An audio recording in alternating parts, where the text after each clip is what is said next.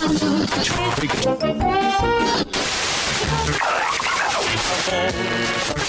721, let's intercept the final bearing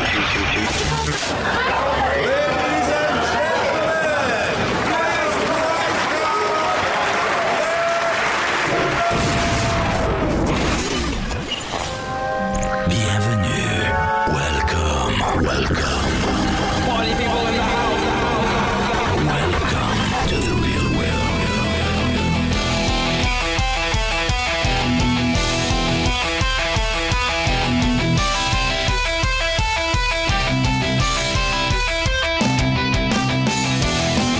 Hey everybody, RC Heli Nation version 2.0. I am Dan. This is episode 145. Nick thought I was going to get it wrong, but I didn't. Almost. I had to think about You it, hesitated. I, heard, I felt that hesitation. and I had to ask everybody like four times before we started. Yeah, he also leaned over to me right before we started the live show at our fun fly and was like, "Dude, is this is this 143 or what is this?" I totally did right when Nick was playing the intro. I had to mute my mic and lean over and go, dude, what, what number is this? Hey, at least he got the fun fly dates right. I did. I showed up on time. Finally. So you guys, uh, you hear a different voice there. Who, who is that? What are you doing? Uh, what are you doing here? What, what's up? I, I was uh, I was invited to, to this get together, and uh, Who did that? No, Jesse. I- Jesse, did, Nick, did you do that? Nope. Jesse's not here with us tonight, so I can't blame it on him. yeah, We he can. is one of three members of the Montana Three Sheep Club. Oh my god. or sorry, One Sheep Three Dudes Club. Yeah. Oh. the sheep three dudes. That's right. Ken, do you have any sheep where you live? A live? dyslexic sheep. Uh, uh, Dan, I, I actually do. Oh, I have shit. I have black sheep and white sheep. you were supposed to say no to that, regardless of whether or not. You got to fall in line here, man. I don't have any, literally don't have any sheep where I live. I have alpacas. we had alpacas. to leave. We had to leave Ed back because he had to keep the lights on. You know, I, I don't know what to say. It's just Someone had to keep the fire Yeah. going. so Justin and Nick are here. Say hi. Hi. What's going on? Hey, how, Hi. how good did it feel to take a week off last week? It was, well, it was, I could say it was much needed, but that would be an understatement. We uh we actually were planning on doing a show. Um but but the 4th But- of July weekend, the fun fly, Taking a break. taking a break. It was fun to uh, I got to tell you man, because generally Saturday night and Sunday afternoon I'm always like editing the show. And I just remember that day feeling like something's something's off. You know? It felt like I was forgetting to do something. you were playing I- hooky, man. Yeah. I, I never like to, I hate to take a week off. I do. But there was, it, it just, it, it, it wasn't going to happen, man. We were, I don't know about you guys, but I was spent. I mean, done. My fuel tank was empty when we got home. And I know, Dan, it, it took you a little bit longer than expected because you were pretty done too after Oh. the fun fly. Dude. I remember him calling me, you know, doing the whole, dude, uh, the edit's kicking my ass. It was bad. And then, it, you know, one day turned to the next, and we were just kind of sitting there going, you know what? Let let's just, you know, Jesse was uh, Jesse was gone. Uh, I it was Fourth of July, and we just said, ah, well, we got to do it. I mean, we got to do it. I mean, that's the good story. The the real story is um we had our meeting Tuesday night after the fun fly. And um Nick forgot to tell us what, what days he was No, don't even. Do not even. So we have our we have our weekly meetings that we we kind of get everything all lined up, and uh, uh, this is funny because I come I I come home on Thursday, right? So we had Friday off for Fourth of July, and my wife's like, you know, we were doing something in the house, and I was like, oh yeah, I got about an hour. She's like, oh, you're recording tonight? I was like, oh yeah, yeah, mm-hmm. And we, I mean, we took off to Seattle for that weekend, and we purposely did not leave. Like, dude, I don't know. In my day, I scooted our vacation off so that we could r- record. so I'm sitting out here. I'm sitting out here at you know at our recording time on Thursday night at the computer. I'm getting all ready and everything, and and I got you know I got everything that I need. I'm like, No one's showing hey, up. where are you guys at? We recording tonight? I get a And phone I'm call. sit- Yeah, it went something like, um, wow. I thought we were recording tonight, guys. Except I didn't see it until the next morning. And but the the weird part was, you know how like you know how it is when you show up somewhere and then it dawns on you, oh my gosh, I just got the date wrong. But immediately you know you got it wrong and you know when it is. I sat there for half an hour going, well, so if we're not recording tonight, god damn, when are we recording? like, and we we kind of forgot that detail about all the stuff that happened the big debriefing meeting and everything after that, we forgot to figure out what Yeah. we were doing. So much going on. Well, I I was actually on the way home because my truck broke down. Ford What? Found on road dead. Fix or repair Yeah, daily. dude, you you need a s- uh, a, a, a Chevy Silverado. No. Silverado made with tornadoes. Yeah, So Nick calls me and he goes, "So when we recording?" And I'm like, "Uh, the Friday." Nick like, "No, I'm gonna be gone. Uh, Saturday." uh, So let's uh let's talk a little bit about what we've been doing. I, I'm guessing I have got I've, I'm going to start because I I have had a couple crazy things happen the last just couple days, but I'm going to start off with I have actually gotten some heli flights in this week and the week prior. What? Absolutely, no way. I forced myself because I man, it's been hot as hell. I mean, like 96 degrees. It's been hot. Has it been hot in Great Falls, Ken? It's been hot in Great Falls. it's 96, horrible 98. over here. It, it's a dry heat, and of course the wind's not blowing, so it's, it's excellent, uh, excellent fly time. Yeah. Well, I uh I got about 10 flights in this week and about 5 flights in at the end of last week. So suck it cuz I know you guys haven't been getting any flying in. Oh, okay. But here's the here's the um I, actually I think I freaked Ken out a little bit cuz I I got I actually thinking back on it I it was kind of an ominous text. So um a couple days ago I um the back of my head started hurting, right? And I had what I thought was like a sebaceous cyst or something that just needed to be taken care of. And um I I knew it was there. It had been a little knot for a while. Uh, so, you know, sometimes those things just reabsorb. Um, but this one wasn't doing that. Are you saying you should have uh, not ignored it? I should have not. have- oh, geez, Nice play on words. Kudos, man. Kudos. So anyway, uh, I'm at work. I think it was Wednesday. Was it Wednesday when all that shit It was Wednesday at 10:41 p.m. I'm looking at the text. So I'm looking. I, I I'm at work and my boss is like, I I showed it to him. He's like, dude, you gotta go. You gotta go now and get that looked at because that looks horrible. Of course, it's on the back of my head. I can't see it. nasty, nasty. So I go to uh, the hospital, uh, convenient care, just a walk-in clinic, and uh, the doctor there was like, "All right, well, let's just uh, let's get it done real quick." Numbs it up, does his thing, and um, pretty soon he starts going, "Hmm, hmm, that's peculiar." Like like that dentist looking Oh, in mouth. dude. So And all the while, he's completely robbing your your comfort.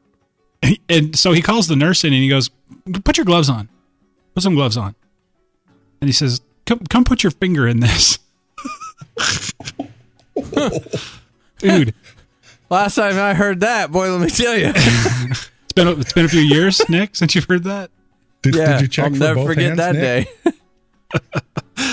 So anyway, I was um, I was starting to get a little nervous, as you might, as you might suspect.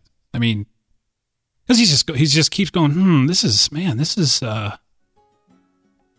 And so he actually had me put on some gloves. He says, "You gotta, you gotta feel this." and so, I was able to stick my finger in my head up to the first joint. Oh, No way, dude. dude. Come And it's- on. This hole is the size of a quarter. That's grody. And, Oh. and so he's he's like, what? There's something going. There- there's something underlying yeah. Happening here. This isn't, you know. And of course, uh, with the ankylosing This spondylitis, yeah, this isn't normal. Yet another. Hmm. And of course, with the ankylosing spondylitis, they had, they, you know, there's there's other considerations. So they they do a bunch of blood work, and they're like, well, um, go ahead and go home. We might call you back in after we see the blood work. I'm not home for 45 minutes. And they call me and they say, immediately come back to the hospital. Oh, wow. And so I did. And well, I asked the nurse, I'm like, well, should I bring an overnight bag? Am I going to be, are you guys thinking about admitting me? She says, yeah, yeah, we're going to, we're going to admit you. And so I go in and first thing I said to the guy is like, okay, so what's going on? And he's like, well, we're concerned that this, this, um, infection, which started in the skull bone, has compromised that whole area, right? And we're concerned that, uh, you know, the, there's there's meningitis issues, uh, there's, you know, other types of infections of the brain that we're worried about, and fluid, that fluid in your brain actually possibly leaking out. Translation. We're really Jeez. concerned We're really about concerned. that big ass hole Yeah. in your head. Translation: We have the first hole of a bowling ball in your head. Yeah, I know, right? Translation, we don't want your brain to leak out. Exactly. And they didn't want me to be home uh, in case I I started losing consciousness or whatever. Hold on, Dan. You said you could stick your finger in this, right? Yeah. So, like every time you poked the hole, did your left leg kick? No. Nothing like that. Nothing like that. No, no. Um it, it hurt real bad. Uh but the, basically they were thinking we're to we need to do an MRI and a CT scan and make sure that you know so we can really see what's going on cuz they're like talking about going into surgery and putting a metal plate in my head to cover this hole. Well, they did the CT scan. Uh, they didn't end up. Well, they basically they kept me there till like 4:30 in the morning, and finally said, "All right, everything's okay. You can go home." Turns out that it was eating away at the bone, but it wasn't. It was only partial thickness. It wasn't full thickness, so there was still a good chunk of bone there. So Yeah, but but going back to the text that you sent me, where you kind of left me on the edge of the diving board. mm-hmm. Which then resulted in a text to me from Ken of, "Hey, dude, have you heard anything about Dan? Because I'm kind of a worry wart, and I'm not sure what's going on. Should I be freaking out here?" Yep, well, go go ahead and read the text. Like, do you have it there? I I have the text that you wrote me, and this is at 10:41 p.m. on Wednesday. In the hospital. Stop. I know why I've been grumpy. I have a hole the size of a quarter in my skull. Stop. And I left him with that for two and a half days. Oh, that's nice. And I'm like, I'm like, I replied, dude, what the? Do I need to send you a cork? let let me know if you need anything. I mean, what else do you say? Yeah. And then I bombarded him with questions. I won't go on to there, but it's like, uh, hello. And I, yeah, I was just like, I wasn't, you know, I was just like, I, I, I, in hindsight, I sh- you should have left that. I at least should have followed up. So I do apologize for that, kid. But you know, I was, duct tape jokes. I know, right? And that's one of the first things. Uh, after we realized that everything was okay, that's one of the first things Nick said as well. Let let the head and the whole jokes begin. Um, so I suspect all my IQ leaked out the back of my head the other day. So You were just trying to crack it open to let out the demons, dude. let out the demons. You know, they used So- to do that They used to do that in the old days. I know that. Yes. Be So like, this guy time- is freaking out here. We better uh, let a little bit of the blood out. And there the was a lot of time I- that. Was there next- really? Yeah. Ken's trying to say something. He keeps getting interrupted. I'm interrupted. sorry. The next time I heard from Dan was yesterday at 9:30 a.m.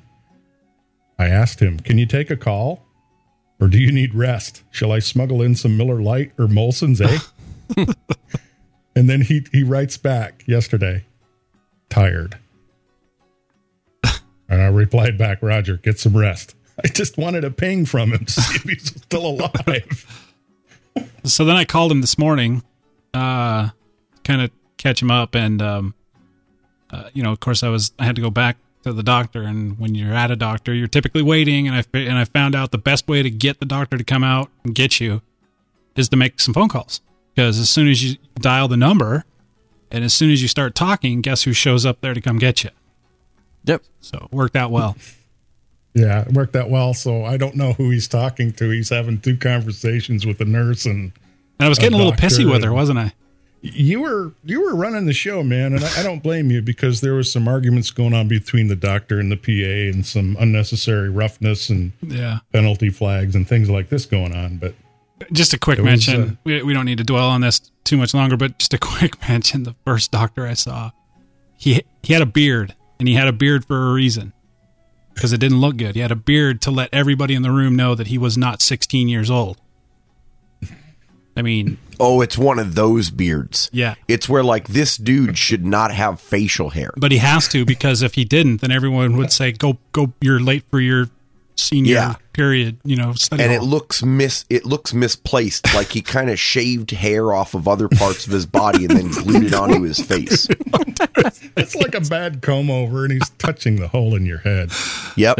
Oh, yeah, dude, you don't know where those hands have been. on a uh, on a kind of a I don't know. He probably didn't get it, but I thought I'd throw a little sarcastic humor at him as I was walking out. I said, "Hey, say hello to Doogie for me."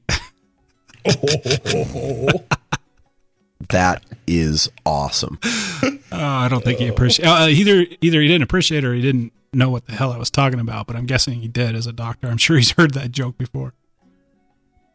But anyway, other than some flying and uh, recuperating from the fun fly, which we are going to be talking about uh, after everyone kind of goes through what they've been up to, uh, you know, kind of trying to get back into the groove wasn't e- it isn't easy um, because I got to tell you, I think I think all of us just got wiped out over the last two weeks.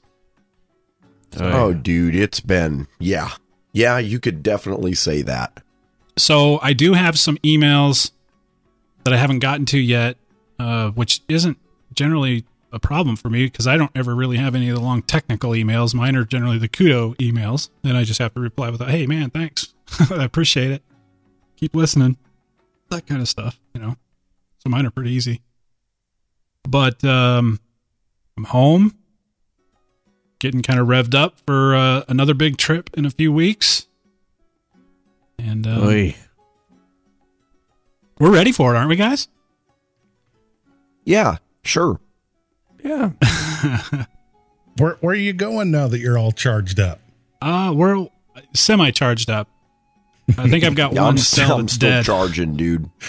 And this isn't a lipo charge. This is like old school This is like NICAD shit here, man. I'm NICAD. dude. taking I got, a I got long- a trickle charge going. Yeah, I'm gonna have to do a I'm gonna have to do a series of charge discharges. You guys Yeah. are on maintainers and getting shock treatments. I'll give you a discharge. Oh, Oh, Sorry. dude. Started. It's it's part of my balance cycle. It's part of your balance cycle. Uh, let's see. You got to make sure that both cells are evenly balanced, dude. Of course, the the big trip we're talking about is Urchin. Of course.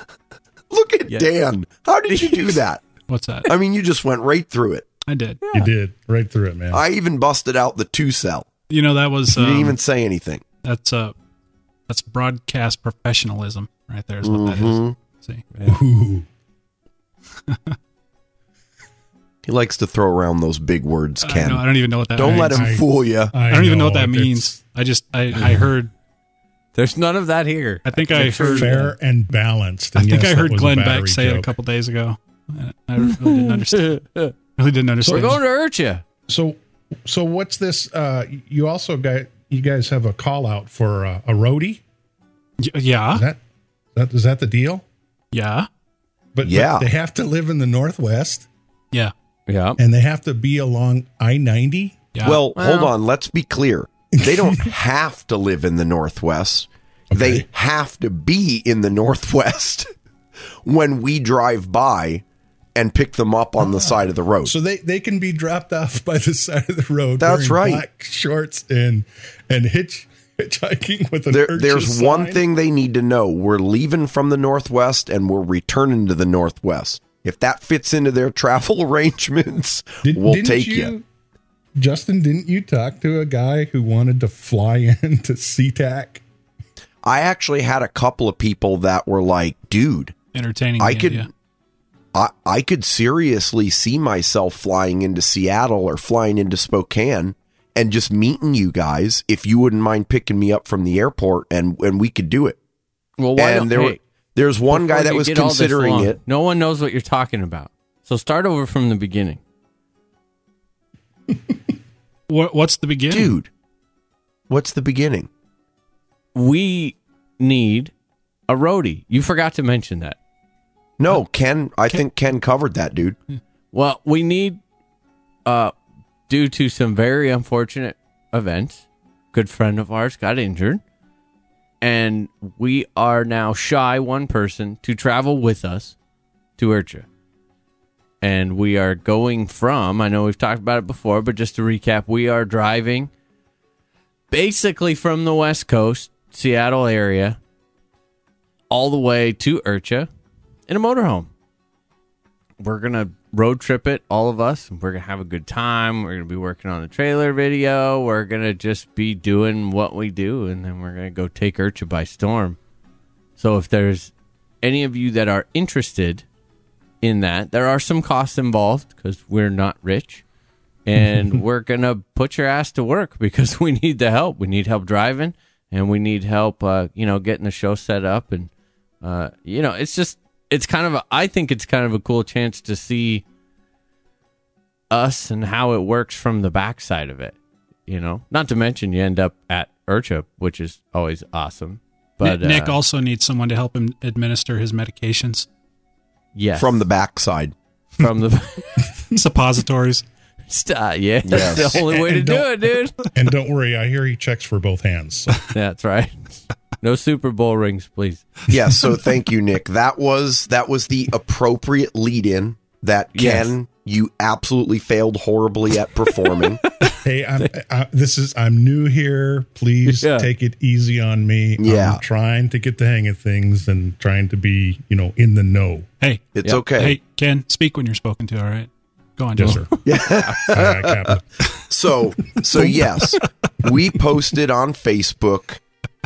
Are you looking to be an RCHN roadie? Now, I've actually gotten a number of emails. I am in the process of responding to them. Uh, it's funny. I actually got a, a couple of emails that were like, "Dude, that would be awesome," and then that was the whole email. that was it. Did it. they did they send you a picture of like Chris Farley? and all of our uh, warm weather dick friends down in Arizona, dude, I'm in. Can you pick me up?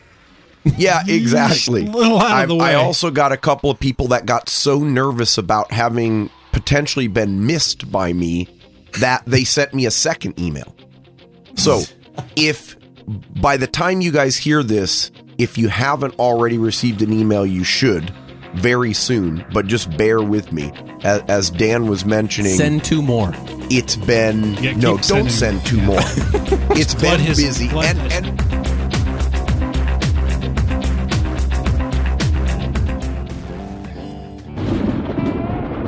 Innovated by the world renowned Bert Kammerer, who has over three decades in the hobby. BK Servo. There were none out there that were powerful enough. BK Servo. Above the rest, simply the best. BK Servo.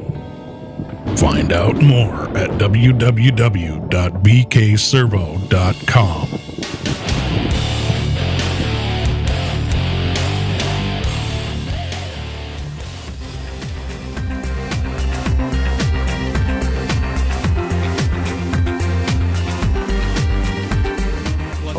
what? Since I've been talking, we're just gonna we're gonna transition into Justin's week, and Justin's week has been plagued with crappy email issues.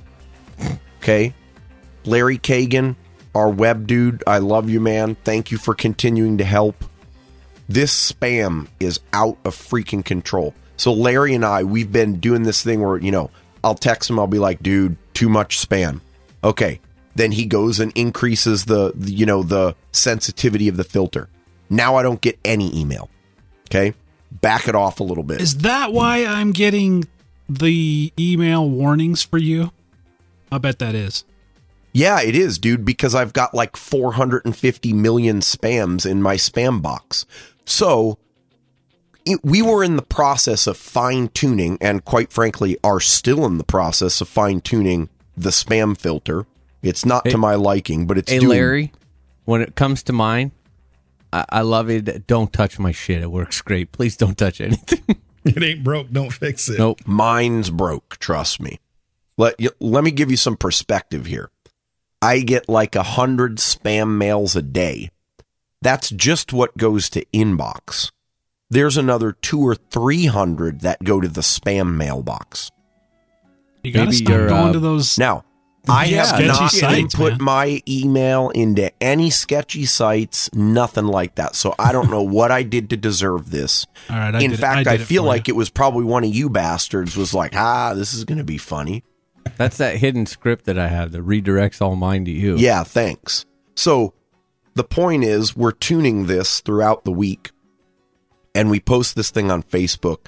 And initially, it was tuned to a low setting, so I was getting a bunch of emails from people that were interested.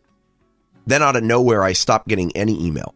Now, I end up having to go through the freaking spam folder and search through the loads of various spam messages Schloads, dude. schloads. Oh, it is schloads. Well, actually, dude, it's floads.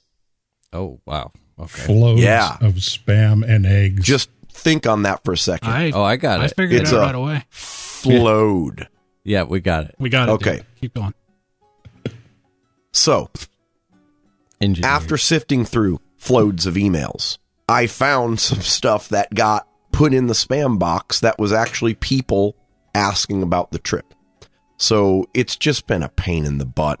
And I- I'm now beginning to think as I go back through like the literally thousand plus spams that are in the spam box that I've been missing other listeners' emails that for whatever reason got stuck in that in that category.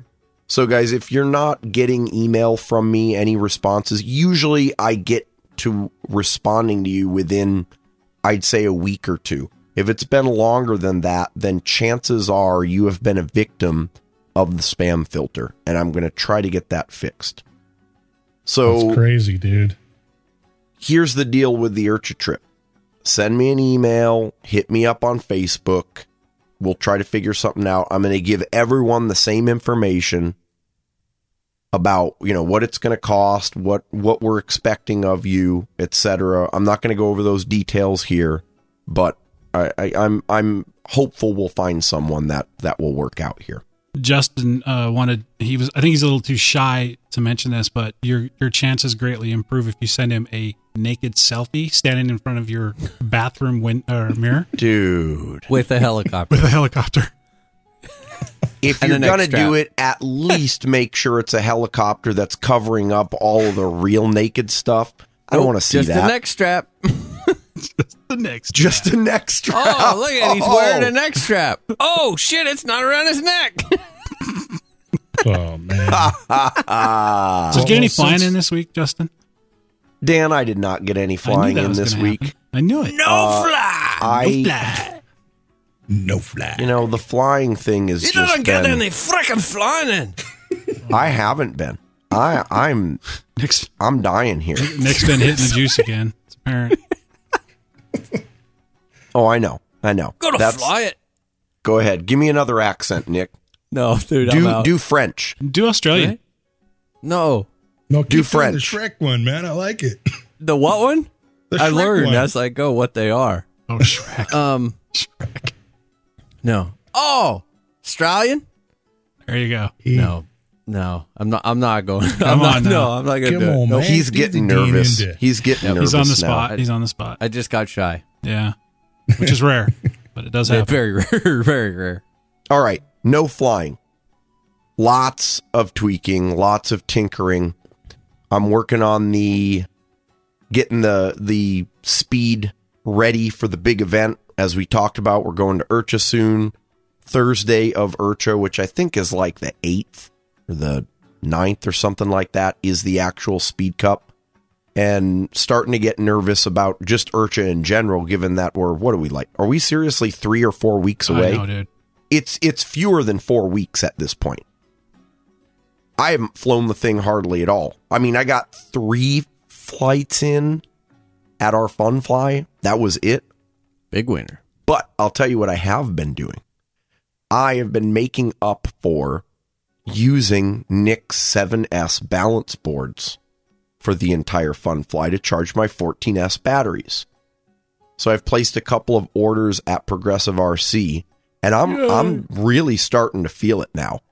I am building up this craftsman toolbox. I've got wires routed, you know, in different places Ghetto. so it's all clean and nice. Ghetto. Ghetto. No, dude, I'm serious. No, man. Bob that'll Vila called. He Justin's wants his charging case back. You say that, and Dan off the air will tell you he wants one. What? Uh, You said something Yes, about that dude. the other night, and I'm wondering where in the hell You you are gonna get, you are gonna get an E Woody off of this I when I start think so. sending you pictures. I don't think so. Here's I the think deal. you will. Your charging case is going to weigh like 90 pounds when it's all said and done.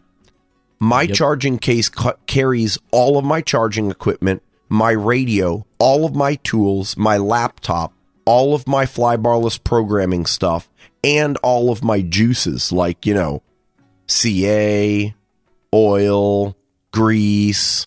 Do you charge those? No, but it's a one thing. It's a one piece unit. And you got a like a like a uh, So what do you guys get? Pallet You get this nice looking charger case that's freaking enormous to fit what, What? I can fit in like half the space. And you no don't doubt, even get to put anything in it. Easy, Nick.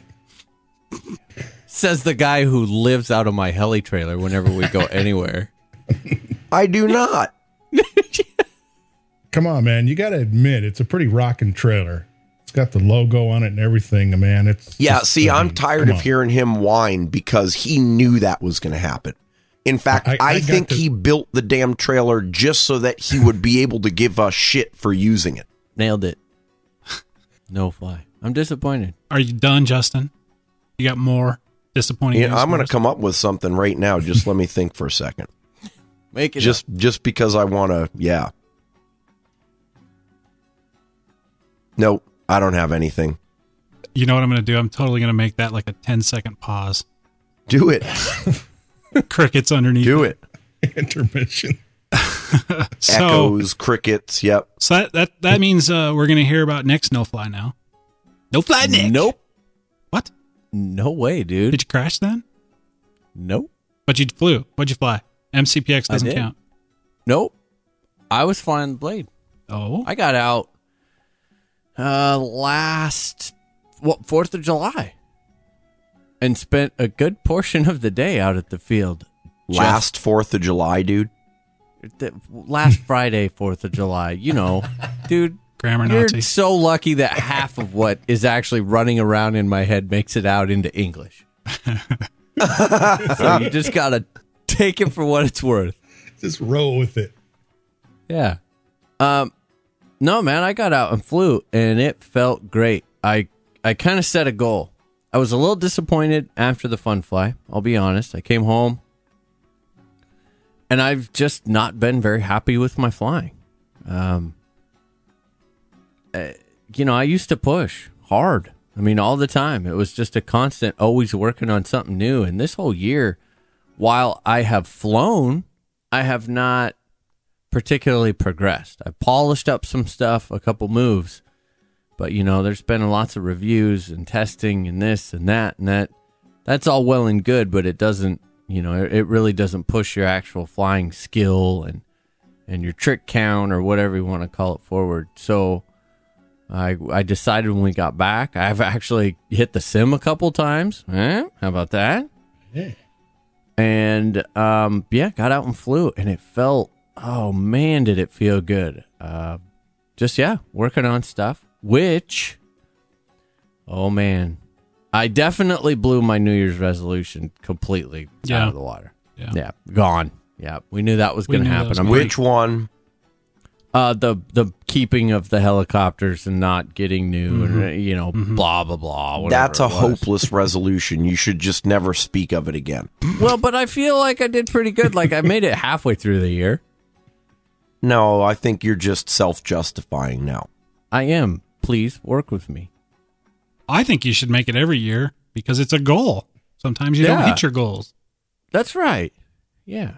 Yeah. Yeah. See? So, um, I got rid of the goblin.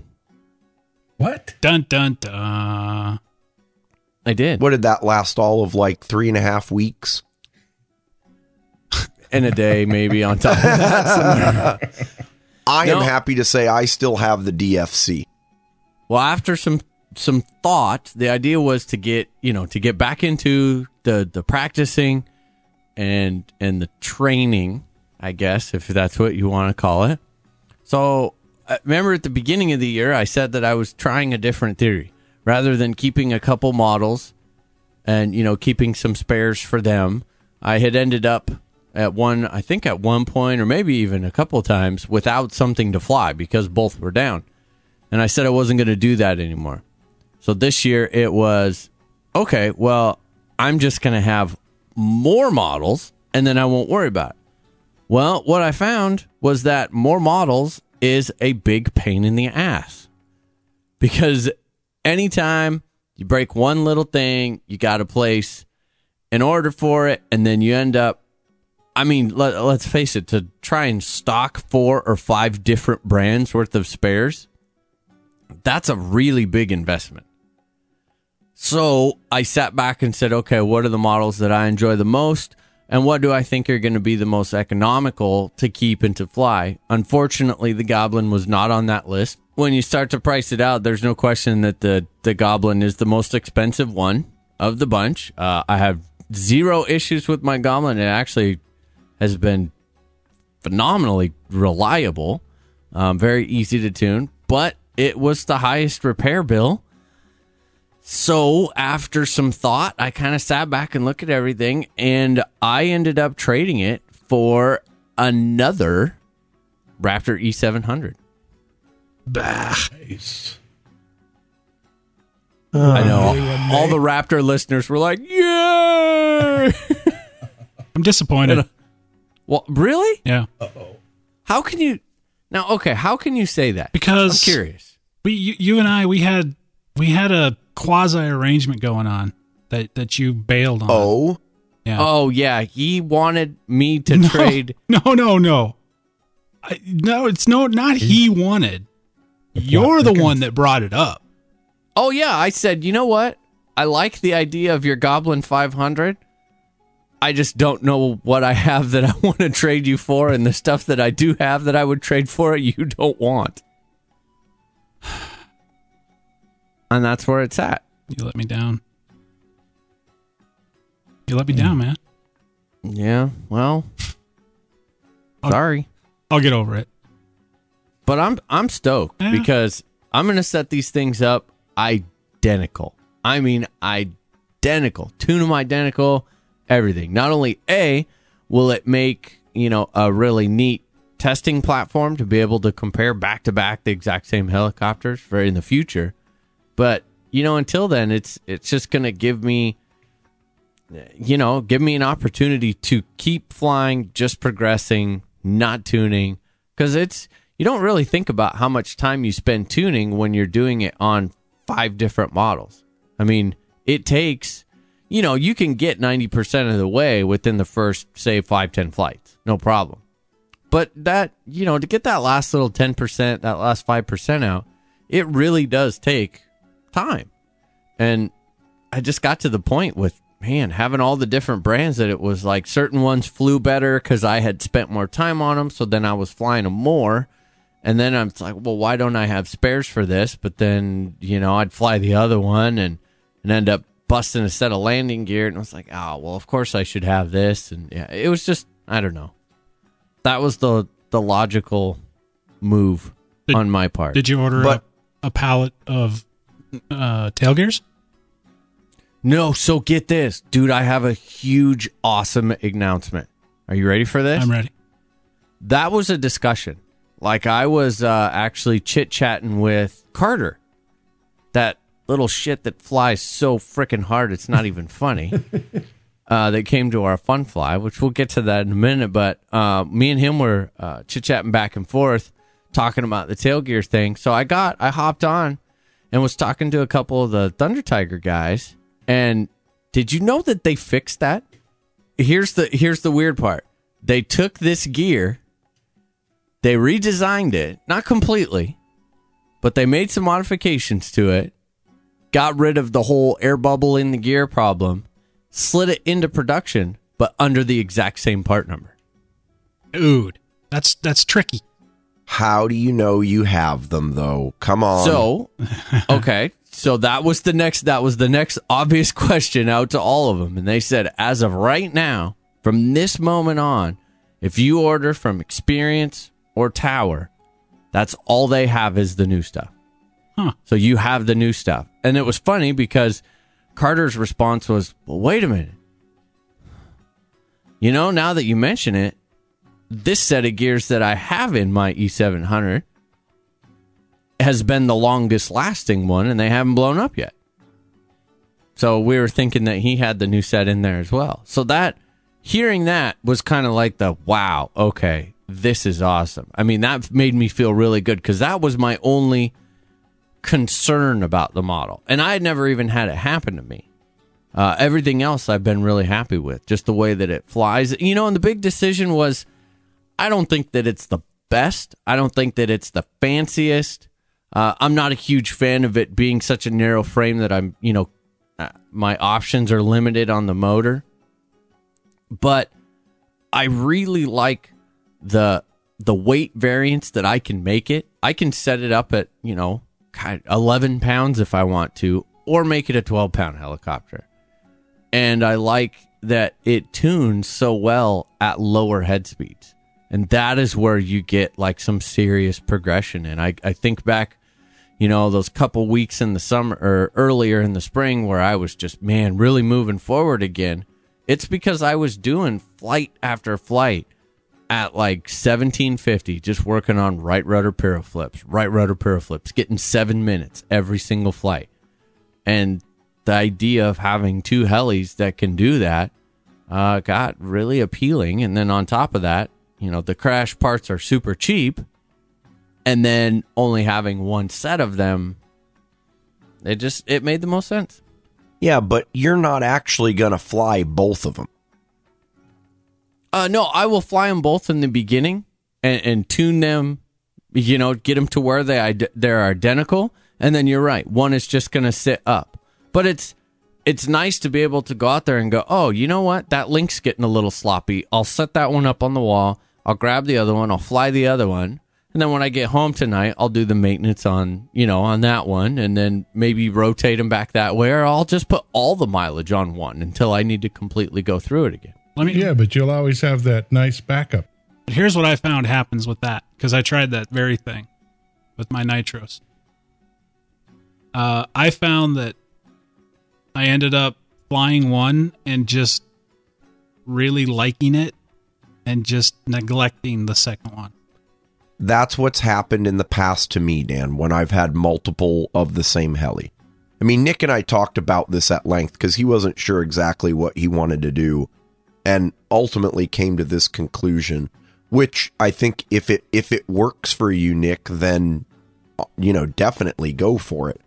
It just doesn't, for me, having two of the same, I feel like that's just a load of parts burning a hole in my pocket, or it's not there for anything other than on the chance that something goes wrong. See, that's what I thought, but then it was, you know, I'd I'd have like a little tuning issue, right, with with one heli that I just wouldn't feel like dealing with. So then I'd start flying one of my other ones that was already tuned, uh, and it wasn't because that one was maybe the smartest one to be flying every single day. You know, and I just I don't know, and and maybe that's why I'm justifying it with setting them up identical. Yes, they're going to have different servos in it, but past that, same motor, same speed controller, same blade, same flybarless system. Well, if it's any consolation, I actually know how to make sure you do it. I mean, I know how to motivate you to make sure that you do fly both of them. Crash them. No, no. I'm just going to simply tell you that that's that's a silly idea and it can't be done. Can't do Oh, it. yes, that is true. That is very fair. You know me, Dan. you know me. So anything else? Uh, anything else happen? No, man. I just I got some flying. Oh, I I cleaned house. This was like my. I I've had so much junk built up in the heli trailer that I sold a ton of ba- uh, like a lot of backup stuff, old backup servos. I had like three sets of old backup servos that I was never gonna fly again. You know, because it's like if I if I need to go if I need another set of servos, I'm gonna go buy something new. You know, some BKs or whatever and put in there. I'm not gonna go put a set of six tens back in. So I got rid of a bunch of that stuff. I sold my eye charger. You did? I did. That was another thing that I was sitting there uh, at our fun fly going, wow, I have so much junk in here. I actually wanted the bench space. Like, I really just wanted the bench space. So I'm going to take the dual power lab, which after spending, you know, months with both is still my preference. I just, I really like, I don't know. It- It's, it's my charger for me. So I'm going to drop that into my charging case, make a new deck lid for it, probably add another power supply just to make it that much more powerful, be able to get everything out of the dual power lab. And, uh, you know, regain some bench space back. Give me a little bit more room in here. And if I feel the need that I need a, you know, like a little receiver pack charger or something like that, I'll wall mount one in here and I'll just get like a Cell Pro 6 or something like that. But yeah, big changes over here, dude. Absolutely, man. Nice. So that leaves Ken. Ken Sallow Voice. All right. So uh, I'm I'm going to tell you. I, I don't remember the first week that I got back from the fun fly because for me, and I, I know we're going to talk about it here in a little bit, so I'll, I'll make this kind of brief. It was a little intoxicating, and I'm still reeling in the fun. Um, this this following past weekend on Sunday, my daughter had a sweet 16 birthday party of which I volunteered to be the DJ. Ah, So I cranked out some nice tunes and uh, brought that fun fly energy to the party. Nice. And uh, we we rocked the house. Her her friends and uh, of course I had to play all her selected music.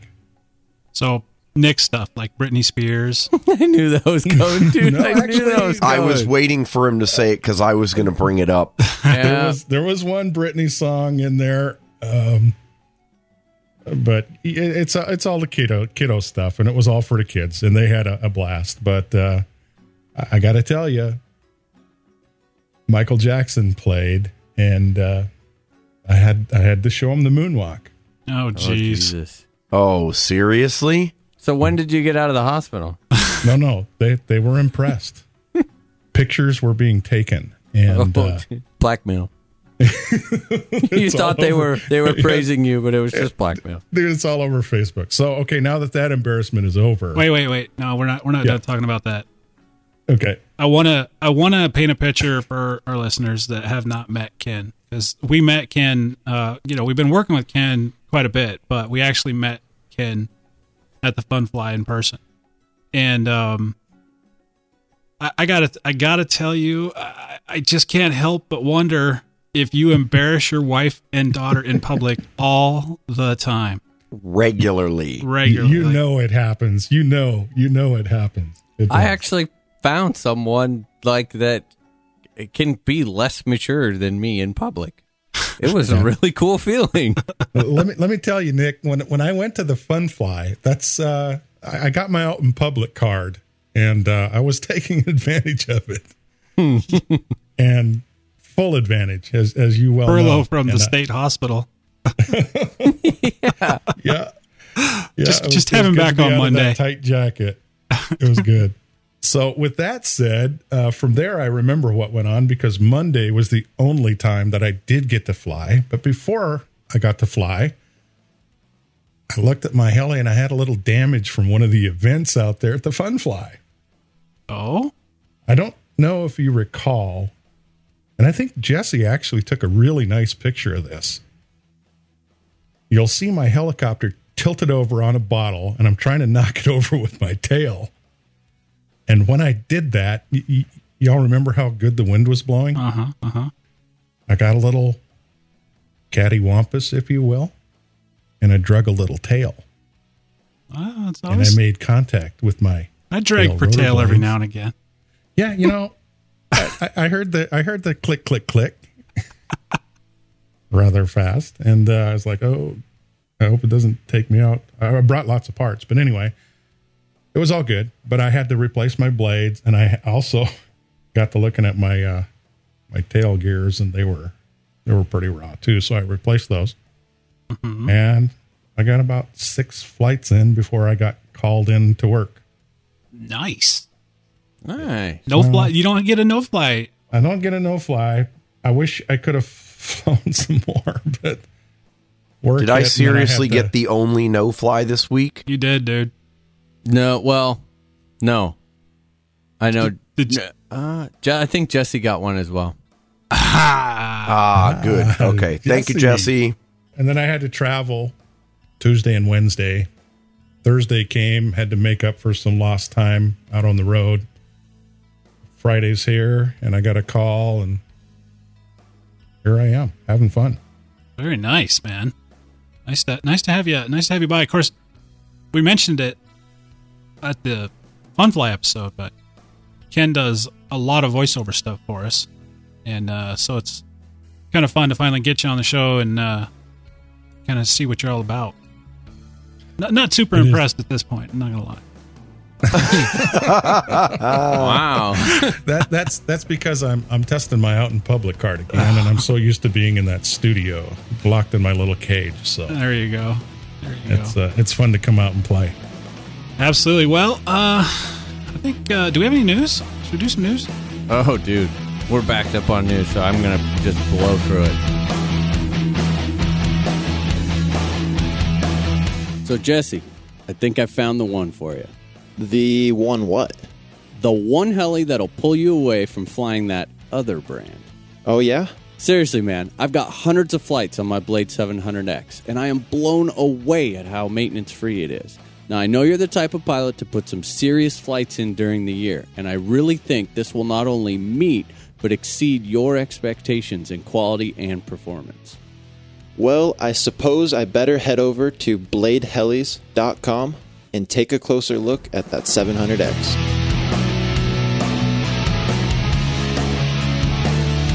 Alrighty, guys, this week's news is brought to you by helidaily.com, your daily RC helicopter news magazine. Let's get through that news, Nick. All right. Granny Mod, the man. I'm, I'm assuming it's a man. But Granny Mod has been known for their pretty much badass models that they've came out with uh, for real flight. All goblins, of course. But uh, they have the 770 competition out. So, Justin, I fully expect you to be flying this. Dude, I haven't touched my sim in like Nine months. four months. I know you're a failure, but hey, if you were to hop on there, download the 770 because I know you love flying yours. and It looks pretty sweet, and uh, as with most all the Granny mods that I've flown, Uh, by far better than any of the stock models. That's for sure. I do agree with that. Uh, Blade has come out with the 450X ready to fly version. You know, I've I've been seeing a lot more of these. You know, this is kind of the typical little, you know, Blade 450, got the 7200 BX on there. They have got, in my opinion, this whole package that they got, you know, with the, the DX6i in it, with the forfeit, and it's fly barless right off the bat. It's really, it's becoming. I mean, I mean, I, I just don't know if I could tell someone new in the hobby that wanted to get their first heli that this would be a bad thing to get. I mean, parts are ever. I, I don't know. What do you What do you guys think as far as is it is it a good thing to promote this package? I think it makes sense. Uh, you know, I think we've talked about this before. What Blade really does is bring affordable, generally good flying, reliable machines to the masses at a reasonable price.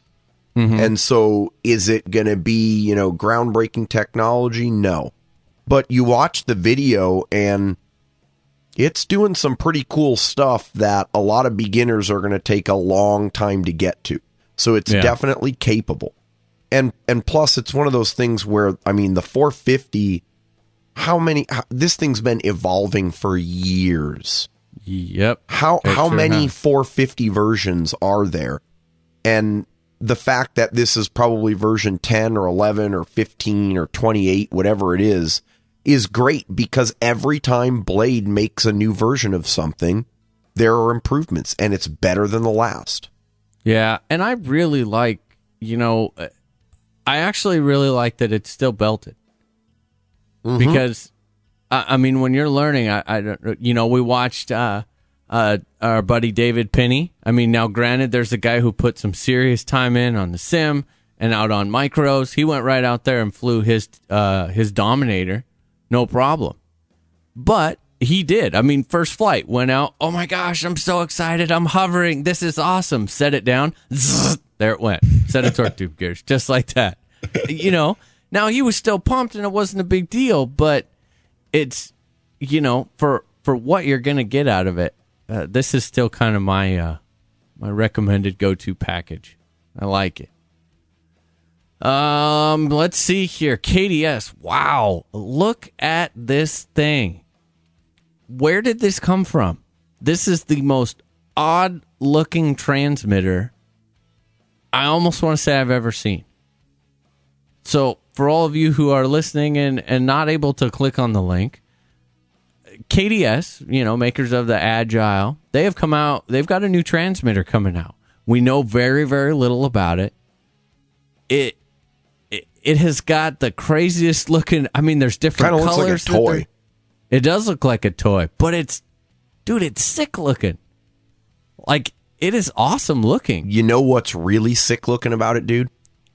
What? It doesn't have a big V on it. Oh, there's there is no big V. on Sean, just send me a hate mail. I know it's coming. yeah.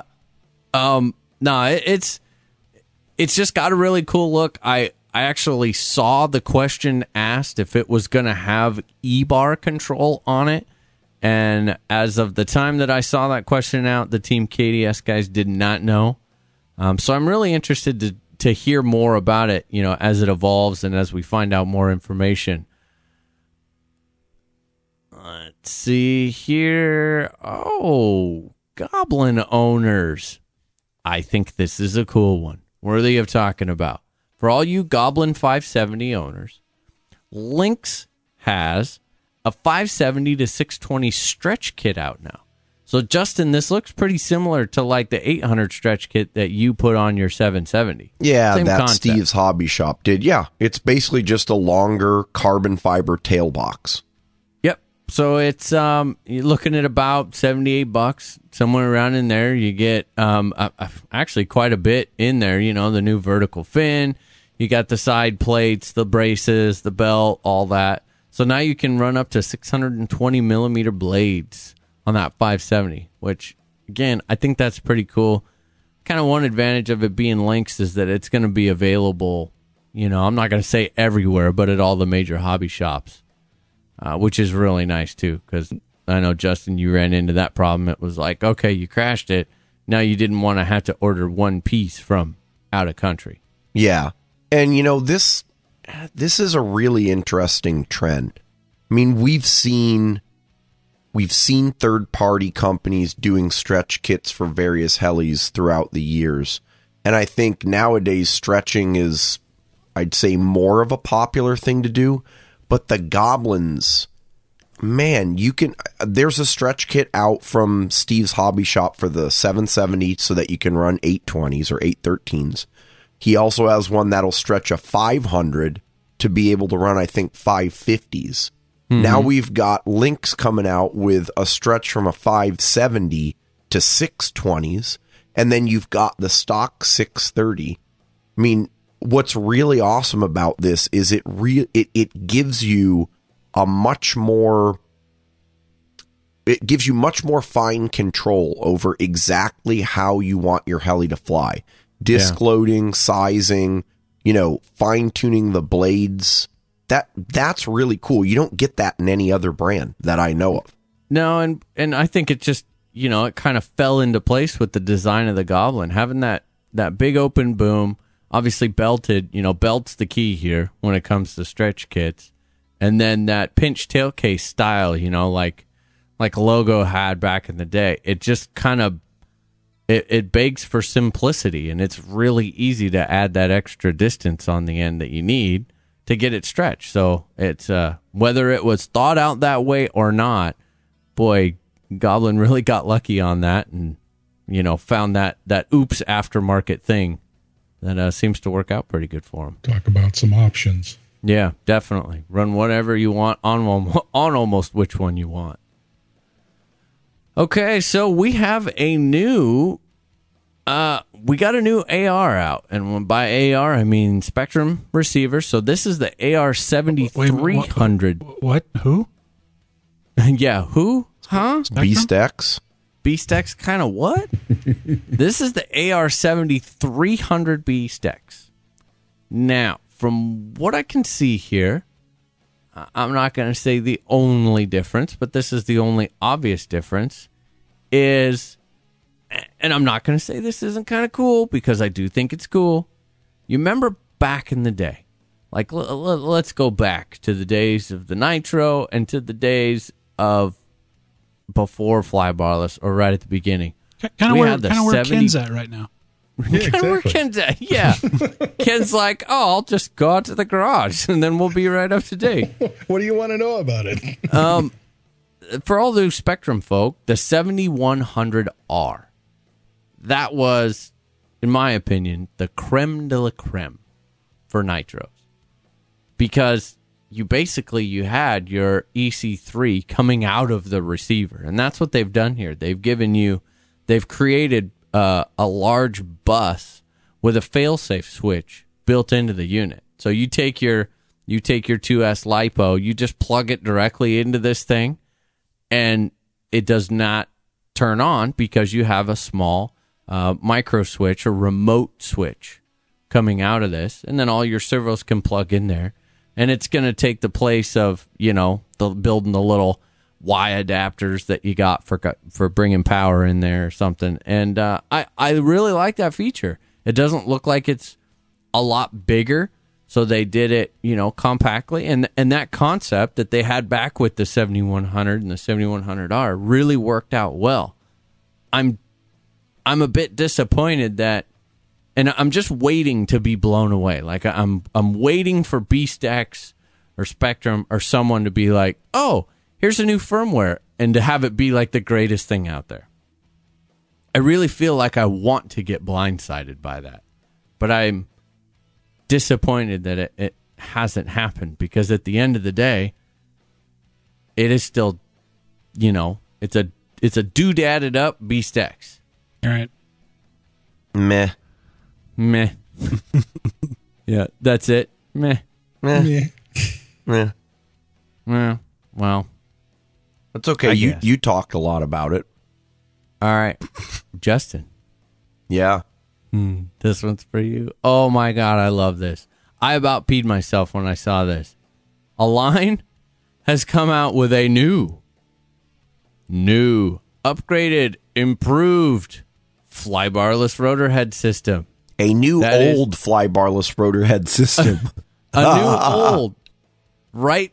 Basically back to the same shit they had before, which the I will say the smarter of us went back to flying shortly thereafter DFC came out. So this is their new flybarless rotor head. It, it's a dude, it's a standard head. Period. yep. They they I think they had to listen because people were just tired of flying DFC. Period. I think they just wanted one more component to anodize red. That is true. that is true. That's a sexy looking swash plate though. Yeah, but it forces me into a color scheme that I may not want to commit to. It wait a minute. Mr. MKS that already has half of all the red stuff on there. It's true, but here's the deal. I'm just saying. I okay, I want to know what the pricing is because I bet you they're going to charge crazy money for this. Which is funny by the way that you're paying to go back to what Yeah, was- that exactly. Yep, right. Let me pay another hundred and whatever, 130, 150 bucks to go back to what we used to have. And secondly, I've already got an SXT head from KDE, which just looking at these components is a whole hell of a lot more beefy. So I, I and I'm not boxed into color. Can do whatever I true. want. That's true. And you don't know take that, that. think about it. A line. you you bring up that SXT head. I was uh I was emailing a, a listener back and forth, and you know he was saying, "What would you do?" And I told him, "Oh man, no question, I would run that SXT because I crashed I crashed the piss out of that thing and never broke anything in the oh, head. dude, yeah, it's built like a And I know you have. Well, I've I've stripped out servo gears because the links are so beefy they will not break. Yeah. What do you think, Dan? Do you even own any Aligns anymore? Um, yeah, I still have a nitro. They're in retirement. Hey, you know what? Here's the awesome part.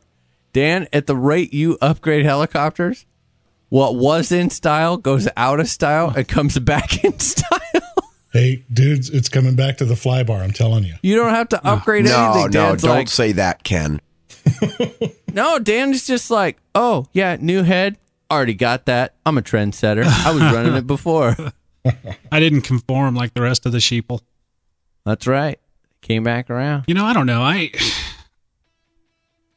I, I, have I even? I guess I have blown DFC, but not none of mine are DFC. I've blown others. Eh, Meh. Eh. I don't really, you know, I don't really fly crazy high head speeds though. So Yeah. Okay, here we go. Ready for the news of the week? lay it on me. All right, this is definitely worthy of it. Heli Masters 2014 mm-hmm. final mm-hmm. results. Yeah. First place, Duncan Bossion. Mm-hmm. Second place, Kyle Dahl. Third place, Jamie Robertson. Fourth place, oh yeah, I'm gonna butcher this one. Ofek Katsov. What'd you- Katsov. Did you call Yep. me? Wow. Cats off. Yeah. Not bad, dude. Ofek Katsov. Fifth place, Nick Maxwell. Dropping down a little bit. He's getting old. He's an old man. But now. that- now look at true. look at the difference in the total scores. That's crazy to me, dude. Duncan got a four thousand out of what appears to be four thousand. Yeah, he won every round. Kyle got a thirty nine twenty three. Then Jamie in third with a thirty seven hundred seventy three. So that's a pretty big change. Then Mister Katsev at thirty three fifteen, and then Maxwell at twenty seven sixty. Wow. Well, Quite a spread. Yeah, Maxwell that- only got five points for round six. What's going on there? oh, he, dude, he drove that shit in. So That's what I thought was the case. It was yes. like, you know, where they do the deet, deet, and then they take off. It was like deet, deet. whoa, whoa, whoa, whoa, whoa, wham, done. I think it was 16 seconds long. Nice. Yeah. Yeah, yeah, like a pro. I've not heard of this Ofek Katsev guy, but is he related in any way to Daniel Dan- Katsev? I, I don't know. I Younger say I brother, cousin. I'm kind of under the impression, yes, but I, I can't tell you that for sure. Daniel's down there. He was actually 20th. Yeah, I'll tell you, man. Some some of the flying there was just If you freaking guys- crazy. Uh, you know, I'm going to make a pretty big claim here, but Duncan, I, I went through and watched his flights. Not only, I mean, when it came to just the set maneuvers, th- they were spot on. I mean, dialed. But this kid flies so freaking hard, so low. He has so much ground control. It was mind boggling. Like, I'm even going to say, you know, I've seen, got the privilege of seeing Nick, you know, I know Dan and Justin, you have, see him fly. And he's got ground control. But Duncan's flights are, I, I, I'm just blown away at how he takes the model, full speed, sets the skids gently on the concrete, and then back up. Time after time after time again. It's not like, you know, a lot of the pros you'll watch, they'll come in and do a little skid bump once in a flight, and it's like everyone goes, oh, you know? That's half of his hard flights are like that. Nice. It it's it, it's just this whole yeah You guys, did you guys see the victory flight? yeah. Impressive. I Beast like X the on one that that, I bad boy, saw. too. the- What's that? Yeah, Beast- that's Beast that's on that true, dude. I Gaui. X7 with a Beast X. He's that guy. He's the one one guy flying it, and it's just he's nailing it. That au- he did this one auto where he came in. I don't even know if I know how to explain it. He came in, slid, hit the skids on the ground, slid, popped it back up in the air, rolled it, came back around in a circle, and then landed it in front of himself. Wow. It was just, it's it's ridiculous. Did you guys see the full throw piro speed that he has on that? Oh thing? yeah, I see. He's utilizing that. Once you go past what is it? I think a hundred and well, it's it's when a light comes on when you're doing the the tail throws. I Yep. do believe, or the tail gain, one of the two. Uh, when you set it up to a certain spot, a light comes on on the Beast X, and that's when the gyro completely gives up control of the piro speed, and it just is like mechanically it's full. And, and that's it's where he fast, dude. it is fast. and he uses that within his maneuver. It's got to be on a switch. I mean, it's got to be. I think the other cool thing about the victory flight, at least, is that he's flying over wet concrete or wet asphalt. And so you can see every time when he gets super close to the ground, it kind of blows the, the water around. And it happens all the freaking time. I mean, he gets super close. Yeah. So congratulations. I mean, all those guys, uh, phenomenal job. I know that. Uh, I know that Team Gaui and Team OptiPower is pretty pumped. That's for sure. Because I think this is his first big win. But if he keeps on like he's doing, I don't know. We could be seeing a new king. Well, he is right now, but I mean a consistent one. Yeah. That's all I got. Anybody else got any news? Just I got something I'd like to bring up. go ahead, man. Well, I'd just like to throw out a reminder to everybody that uh, there's an FAA deadline coming up. It's July 25th. Oh, that's right. Get your comments Yeah. in.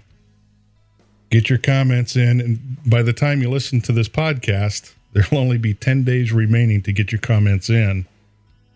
So if you go to www.regulations.gov and type in interpretation of the special rule for model aircraft, and I'll make this real easy for you. If you go to the RC Fly Facebook page, it's all over the place there. Yeah, we'll put something up in the show notes as well. And uh, we can even take your comments on RC Fly. So, 10 days left. We got to get our voice and our opinion in and uh, be heard. All right. Absolutely. Well, I don't. I don't have any news. Does that surprise you guys? No. No. That surprises Ken. I'm sure. Actually, Ken kind of just stole the type of news you usually give us. I know you bastard.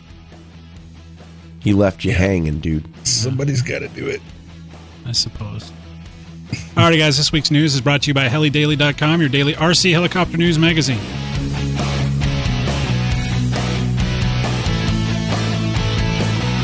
Who's listening to their customers? KDE is listening to their customers. Their new G3 line of motors are exactly what you asked for. Want a lightweight motor with no sacrifice in power? The 700XF 535 is what you're after. Want unboggable power on 12 or 14S? Slap in a 700XF 455 motor for insane amounts of power. There's even the new XF Multi-Rotor Series motors for when precision and quality are a must. Stop by www.kdedirect.com and pick out your new G3 Series motor. So, uh, how about that fun fly a couple weeks ago? Did you guys uh, make it out to that fun fly? Oh, Full of dude. shenanigans. Mm-hmm. Dude. So I kind of want to hear. I want Ken to start because uh, you know this was a unique experience for Ken. It was his first fun fly. Yeah, yeah. This this was my first one fly. I mean, I, I've heard of our club doing. They have the Missouri River that flows through Great Falls here, and they do a float fly, and they have a little get together and a barbecuer. But you know, these guys are a little older, and uh, You can say it. They're blankers. they're plankers, Yeah. and uh, I just I get that uneasy, uncomfortable feeling. You know, especially when they're coming up asking you about your heli and Wondering You if you're going to try to kill him. hey, can I try to fly that thing? It's like, here, juggle this ball in your left hand and hop on your right foot, chew bubble gum. no, you can't fly this. So, anyway, th- this was my first fun fly, and I'm, I'm glad I saved myself for it. Um, I, I, I struggled to get out there. It was worth every second of it. Uh, I'm still reeling in the fun of it because um, I don't know how other fun flies are, but this one had the nation and uh i there wasn't anything i didn't enjoy about it like like i told everybody i have my out in public card so i was taking full advantage of it uh, the things that i enjoyed the most first of all i want to talk a little bit about the crash hat. The the, the crash hat is a new tradition if i understand this right nick brought over from your gillette visit. That's right. so so Nick starts out with this crash hat, which is a combination of a beanie with all different kinds of colors and this propeller on the top that constantly spins when when the guys are wearing it. And and someone later on added some LEDs to the brim because we did That some would night Phil. Phil did. so so it now has a new edition and this thing gets passed around and signed by everyone who who crashes and uh it, it was really cool because it, it just kept passing and passing but sometimes the guys would get stuck with it and they'd get worried like uh-oh i'm gonna be that guy i'm gonna be stuck with the crash hat so it, it was cool to see that being passed around and a, and a couple of guys uh, got their their what I call ace marks. They got to put a check mark by their name because they crashed a few times. So Yeah. I don't think anyone had that hat on for longer than like an hour. it was fun, but there were a couple of guys that were sweating it big time. They were they were getting near the end there, and they were like, "Oh, I'm going to be that guy." that's Goose, stuck goosenecking it, looking for the next crash. Yep. So they were they were real anxious when they heard one go in. So I, I love that tradition. It's really cool. And uh, th- does anybody know where that ended up? Who had it last? Oh, I, I don't know. I, I don't either. I don't. I don't recall who who left with it and where it took off to. So that that'd be something. If, I- if you I have don't the know crash now. hat and you can hear it. I us. feel like we did know, but maybe had just forgotten. Yeah, I, that's exactly what I'm thinking, Dan. okay, we'll we'll look into it. I'd, I'd be interested to know where it Yeah, went, for sure. so we can we can keep track of that. That's pretty cool. For some reason, I think it went back to Oregon. I, I don't know though. I don't know why I think that. So Did did did did Keith have it? no, Did mm, was it Al, dude? Didn't he crash his 500 I don't. You know what? I on don't Sunday? I think it might Yeah, have been. I don't remember either.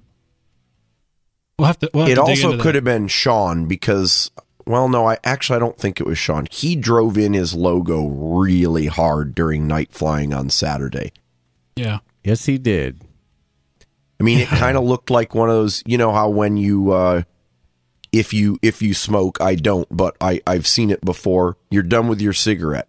You kind of like mash the cigarette like on the side of a wall or something, and what's left is kind of like the cigarette's kind of like half broken, parts are falling off of it, and it's like crunched and bent and buckled in.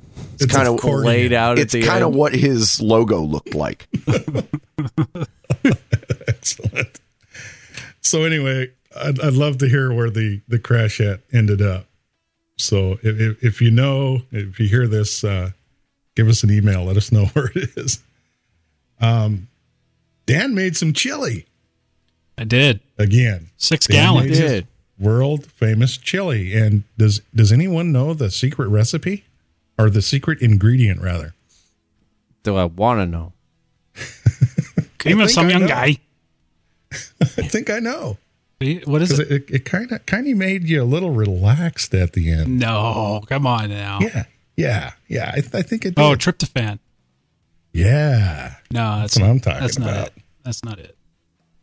Well, then it has to be roofies. no, no, no. I can't give you the. I can't. I can't talk it's about. okay. We can keep guessing. Yeah? But, but you got to tell us if we guess. No, we got to win something. It's or not going to happen. Okay. Not going to You, happen. you don't have to. You're not going to kill us if we guess it, are you? I just. I'll, I'll just pretend like that's not the right answer. So Just as effective. Dieter, Dieter burned some nice hot dogs and barbecued some dogs and burgers and I'm real happy Yep. that's the way you went with that one.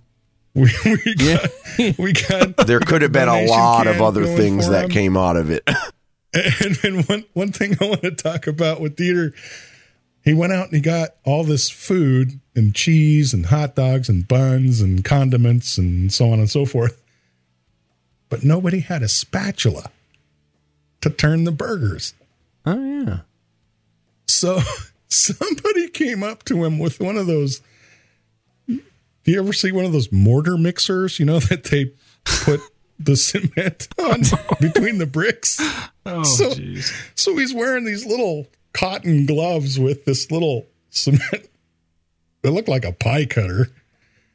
Uh, and he was flipping burgers with it, really doing a, a good job. So, Dieter, shout out to you, man. Good job. That was really enjoyable. Let me let me tell you that the, the whole air of this uh, this fun fly was the, the people there. i- i- it's like the back of the new T-shirt. Is everybody familiar with the the Citizen Oh yeah. I've seen it. T-shirt? Yeah, I've seen it once or twice. I, I am an RC helicopter pilot that believes pilots are created equal. Man, there are some good pilots out there, really good pilots. But I could go out and fly my heli just fine, mm-hmm. and feel not intimidated. But I had a good time. I went out, I flew, I had fun. Well, you know, that's a that's kind of the essence of it. I think uh, something that when we talked about doing a fun fly uh, way back in the beginning, that was kind of the the the driving force that we really wanted people to feel.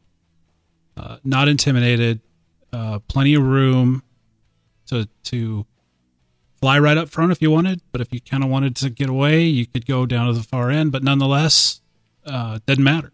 Doesn't matter if you were just learning to hover or if you could throw down with the best of them. You could you could uh, go up right after, say Carter, you know, and then no matter what your skill level, it was just everybody was there to have a good time, and it And it- I- we really pulled it off. Yeah, I was going to say, Dan, I think we really captured that that essence this year more than anything. Last year we did have the same feel, but this year I personally got an overwhelming sense of community. Like there was no, you know, you guys have been to fun flies where you go there and you're up there flying and you just kind of feel like everyone's looking at you from behind your back and judging your flight. That sort of a thing where you're almost more nervous and jerky going and flying, even if you're doing stuff that's only 80% of your total skill set because you don't want to do something stupid because you know someone's going to be right there to be like, oh, dude, what was that? Yep. Or give you a comment like, oh, good flying, that sort of a thing. There was none of that. And, and really, we did have pilots from hovering 450s for the first time, first fun fly pilots like yourself, Ken, all the way up to this 14 year old phenom. oh man, you know, fly Carter. cow. We had we had a lot of other good pilots out there. Michael from Puerto Rico. We've got Dieter. Dude, Dieter Dieter threw down some is just seriously good throwing flights. down lately. And there was no there was no discomfort there. Everyone felt comfortable. You know, we didn't get we we got a number of people that would fly front and center, but it wasn't that they I don't think they were uncomfortable flying front and center as much as it is that the flight line is so long that you kind of just hung around the flight stations that were in your immediate vicinity from your tent. You know what we should do maybe is start from the beginning because there was some uh, unusual things that happened right from the get go.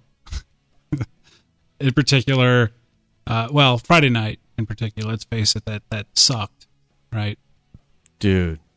But I want to kind of we brought it up on the show, the live show that we recorded. But it is funny, you know, thinking back on it, how practically everybody was out in the runway looking at that enormous storm heading our way going damn that is that's impressive dude. It, it it turned it turned from a fun fly to like storm chasers. yeah Yeah. And we're all just standing there like, ooh, Look at the look at pretty it. And I mean. I posted a panorama on Facebook no fewer than five minutes before all hell rained down upon us. Yeah, Yeah, and there that was, no one going. We're, we're actually muttering, dude. If that hits us, that's gonna suck. Yet we did nothing to prepare for it. In Not our until the rain defense, started.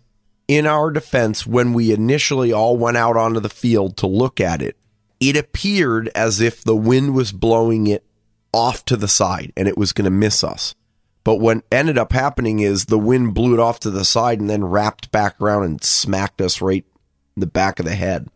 Well, Dan kept zooming down there, saying that exact thing. It's gonna it's gonna go around us. It's gonna blow around. Don't worry about it. And then it doubled back on us. Dude, so we lost a Yeah, that couple was canopies the most intense rain I've ever seen. uh, It was lightning too. Um, it was man. coming was- off the the awning on my camper.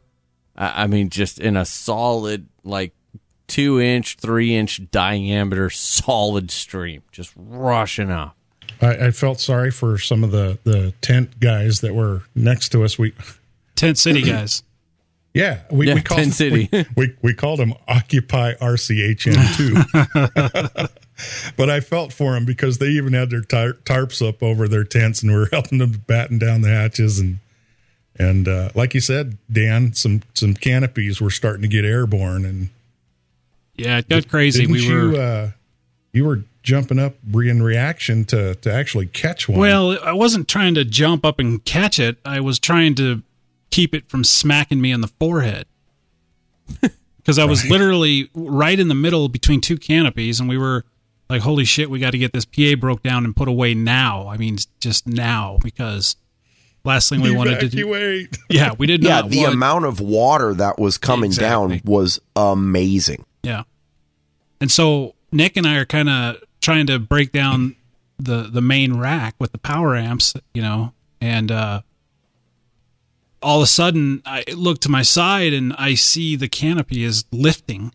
And so I kind of turn around and and lo and behold, uh, the other side of the canopy was coming right at my noggin. So we had to kind of do what we had to do to to keep that from happening and get the PA shit uh, put away. And then on top of that, we had our carport, the the big canopy, where people just had to stand out there on each leg in the weather, getting and prevent it it, down. from and hold it blowing down. away. They they became the anchors. Yeah, I've was, never ran so fast. I mean, I was just like this 15 minute solid relay race. Just running stuff back, putting it in the trailer, running it back, getting it, putting it in the trailer. And of course, was- no one was planning for this, right? Like clothing wise. no. So I don't know about you guys, but I soaked through all of my warmest clothing Yep. in the first five or ten minutes. Yep. And then it was the rest of the night. It was just basically hanging out in soggy clothes. Yeah, and and and to further comment on that, uh, it did not stop the night flight that went on later on. No, no, it didn't. We were out. For some, Yeah, it, For it's uh, some. just a just a small delay for those hardcore very hardcore. Oh, night flyers. Hardcore. you guys, I was soaked and I came back in the trailer. And I admit, after showing up, you know, we got there. Oh man, did we get there late? And after that whole ordeal, I was sitting there in my trailer and I'm looking at my wife and I'm like, you know, one of two things can happen right here. I can go back out there, I'll put on some dry clothes, and, and you know, I'll, stay up with the boys and probably have a good time. But then I'm going to be miserable all day tomorrow. And I just, I had this faith that the weather was going to turn good. And I, I said, or I can just go to bed, get a really good night's rest, and then be a rock star tomorrow. And yeah, I feel bad that I didn't stay up, but boy, let me tell you, I felt like a million bucks and ran my ass off on Saturday. So I'm, Well, and in fairness to you, Nick, before before the rain stopped, right? We we all thought it was over. We thought the night was done. It had started raining at what, like eight, eight ish, Right, seven thirty, something like that. It ended up going on until about ten or ten thirty. So after the initial deluge hit, everyone scattered. You know, like cockroaches to their little tents and their RVs and their campers, never to be seen again that night. And of course, we all ran over. We the the the RCHN crew ran over to Nick's big camper and Nick's wife Kim was, you know, barbecuing some stuff or grilling some stuff outside under the awning, so we weren't getting wet. So the you know the five or six of us were just hanging out in Nick's trailer, waiting for the rain to pass. And Nick gets done eating, and he like lays down on one of the beds, and I can see his eyes rolling back into his head, and then he'd kind of like you know he'd jerk and be like, yeah, yeah, mm-hmm uh-huh. and then the eyes would roll back into his head. So, yeah, I you know, and I think the fact that you guys got in so late or rather early that previous morning didn't help. But it was okay. I mean, I was out there with probably 10 or 12 people. We had a blast. It was a lot of fun that night. We just got one construction light up. That's all. And we just night flew under one construction light. It was pretty freaking cool. Yeah, it it was um it was disappointing. I'm not I'm not gonna lie. I mean, uh, you know, because you, you plan an event like that and you're watching the weather, you know, the weeks preceding, and you know, one one time the weather report says, "Hey, everything's gonna be great." The next one says, mm, "Maybe not," and you get there and it just Yeah. looks like that. Yeah, Dan, when we were watching it the week before, remember it was supposed to be rainy and nasty, and then all of a sudden it changed to bright and sunny, and Yeah, that See, I lifted didn't- our hopes. And then it, I didn't kinda- even look till I got there. I did not look at the weather. I mean, once until I got there because I just it, it was like, why would I look at the weather? Of course, it's going to be great. I mean, it was just very freakish, and I don't. I mean, I, I heard that it probably, you know, shied away uh, some people, but dude, man, oh man, did we make up for it on Saturday? Oh yeah, and that's where it really started. Uh, Saturday rolls around, and um, the weather was much better. It still wasn't quite perfect in the morning, uh, but we were able to kind of salvage uh, uh, some canopies, kind of get our area set up again, and uh, it proceeded, man, and it turned out well. I mean, the the weather, all in all, was not bad the the weekend. It was that Friday night, and we had some little bit of wind. Um, you know, we dealt with it. But one thing we didn't really talk about much uh, during the live show because it just there were so many people that we wanted to get on the mic and stuff. But man, those competitions they turned out. Holy dude. We had so I was actually a little worried, Couldn't worried have been better, actually. you know, because when we we decided last minute to bring the bottle knock right front and center, uh, turned out Yep. really well. And then our list of people, I was I was actually getting a little concerned how how long that particular competition was going to take because of how many it was kind of cool because every everybody kind of got all signed up, but you didn't realize it until you announced the event, and then everybody was grabbing their helis and just mobbing the place. yeah, it was right up front. Got to see. I'm assuming uh, we're working on the uh, the video still, but I'm assuming there's some good videos, some carnage. Oh, buddy. Let me tell you. I have a I have a special little humorous section within the video trailer just for the bottle knock. Nice. And I think now Ken did you happen to oh, I don't was it you that was flying when someone made the comment of like are you going to knock that bottle over or mate with it?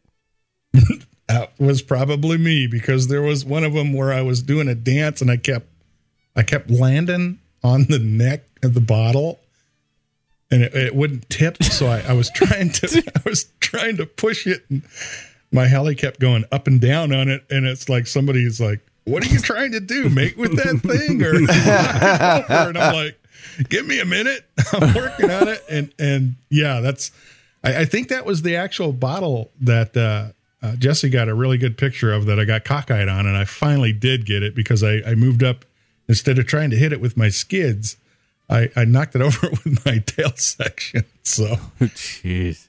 yeah, that was fun. And and and the thing about the the bottle knock was it, it was a depth perception tester, and uh, but fun. I'll I'll tell you what, there, there, no pressure. You just go out there, you try to knock it down, have fun. Did anybody?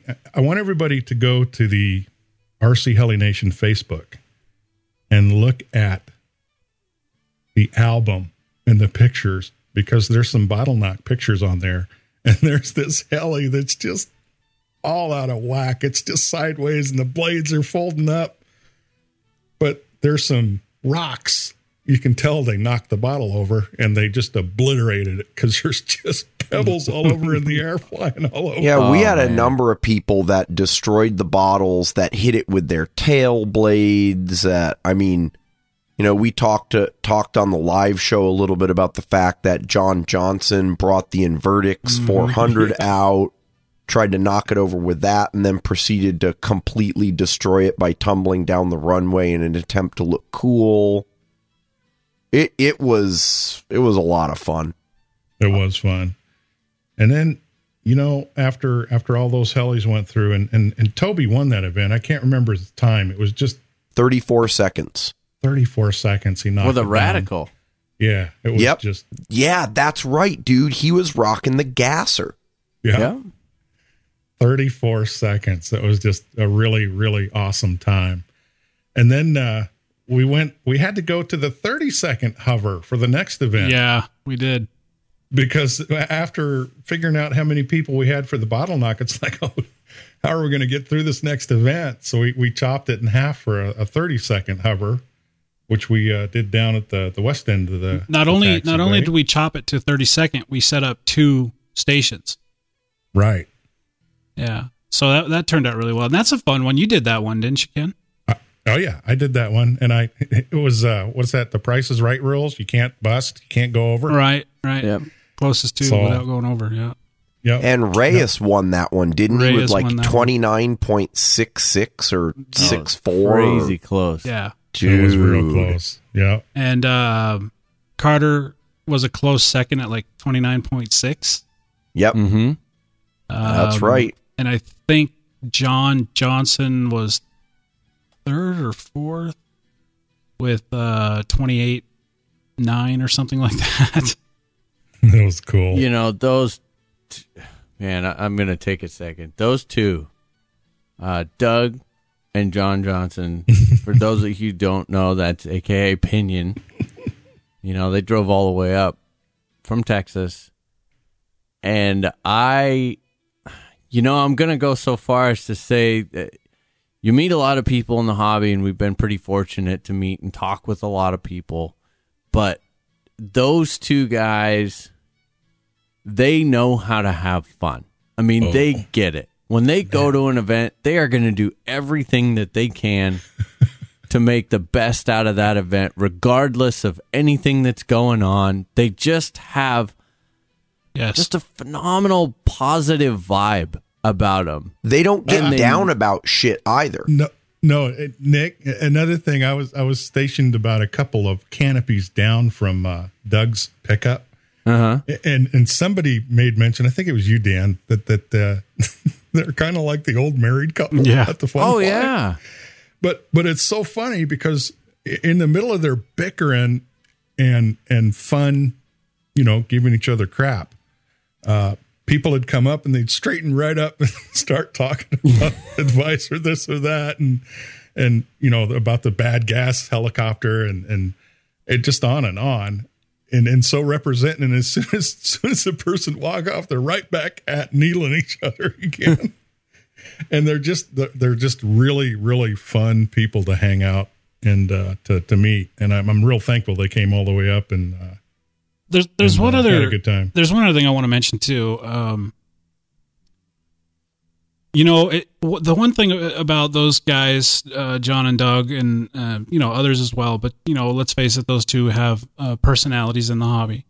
Uh, you know, Yeah. people know who they are, and um, you you get an impression of how a person is based on the the the exposure you have to them, um, whether it's through Pinion's videos and seeing him um, do what he does, uh, Doug's posting on forums and and being involved in the gasser community like he is. The one thing that I was very pleased about was that person that you kind of get to know on that limited basis. That's the person that shows up at the fun fly. You know what I mean? Yep. That's Yep. It. It's the realness of who they are. It's they, they are who they are, and there, Yeah. there's no there's no perception or pretense behind that, and that's very refreshing. And I I can't, can't thank him enough, man, for coming all the way from Texas. I mean, it's it was a pleasure, absolute pleasure. So what was the farthest distance we determined? Somebody came up from Puerto Rico. Puerto Puerto Rico. Rico. Michael and his wife came up from Puerto Rico. Man, Yeah. that's awesome. She was struggling And- and- struggling with the with the temperatures in the evening. Yeah, he was. I, oh no, who was it that was complaining about he had to buy pants? Uh, the the dude from San Diego. John, oh, okay. Here, here you go. Oh yeah, John. Yep, John, John- went John to from San Diego, Walmart yep. and got pants. and and Steve Bunting came up from uh, Laguna Beach, California. Been working with him on RC Fly uh, almost a year now, and uh, got to meet him. He was also complaining about, gee, it gets cold up here in the evening. so, yeah, warm weather dicks. that's for sure. So, uh, tell you a few more people I got to meet. Uh, I'm going to tell you a little coincidence. Uh, I met an older gentleman. His name is Dick Stilkey. Got chatting with him, kind of a quiet, conservative guy till you get to know him. Found out we grew up in the same hometown in Montana. Yeah, I kid Really? you not. I kid you not. There's a fourth dude from Montana. It- it- and and actually, I, I met another outfit uh, from Montana, and I think you guys are going to get to know these folks pretty well. Jack and Ryan. Yeah, yeah, we know Jack, Yep. and uh, totally off topic. Uh, I know Jack's going to be listening. I hope you're doing good, man. I hope you're feeling better. Speedy recovery, buddy. Jack was the right. guy. Jack is was going to come to IRCHA with us. Uh, had an accident. he was uh, one of our roadies, he dude. was. Oh man, and he feels horrible, and I kind of feel bad for him too because he was really looking forward to this trip. Uh, but life sometimes jumps up in the way, and unfortunately, uh, that did for Jack. And uh, so recover, buddy. We're thinking about you. That's right. Yep. Good thoughts to you, buddy. Uh, Speedy recovery. But back to the dig.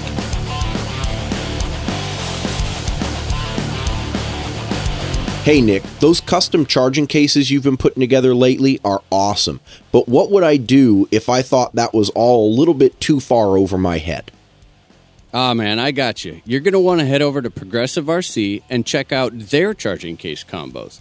These bad boys are ready to go right out of the box. And if you change your mind and end up feeling a little bit adventurous, Progressive also has all the accessories needed to build one yourself. Sweet man, I'm going to head over to www.progressiverc.com today to check out my options.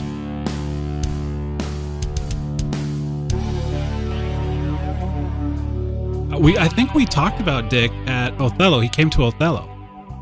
Yep. Uh 72, I think. 74 somewhere in yes. 74, I think, Oh, Dan. Oh, now I remember. yeah, It just he's started the guy flying. Just that just flying. started flying. Yep. And I got to tell you he he came he came out to our fun fly and, and he didn't bring any helicopters. Um basically spectating and, and getting to know people.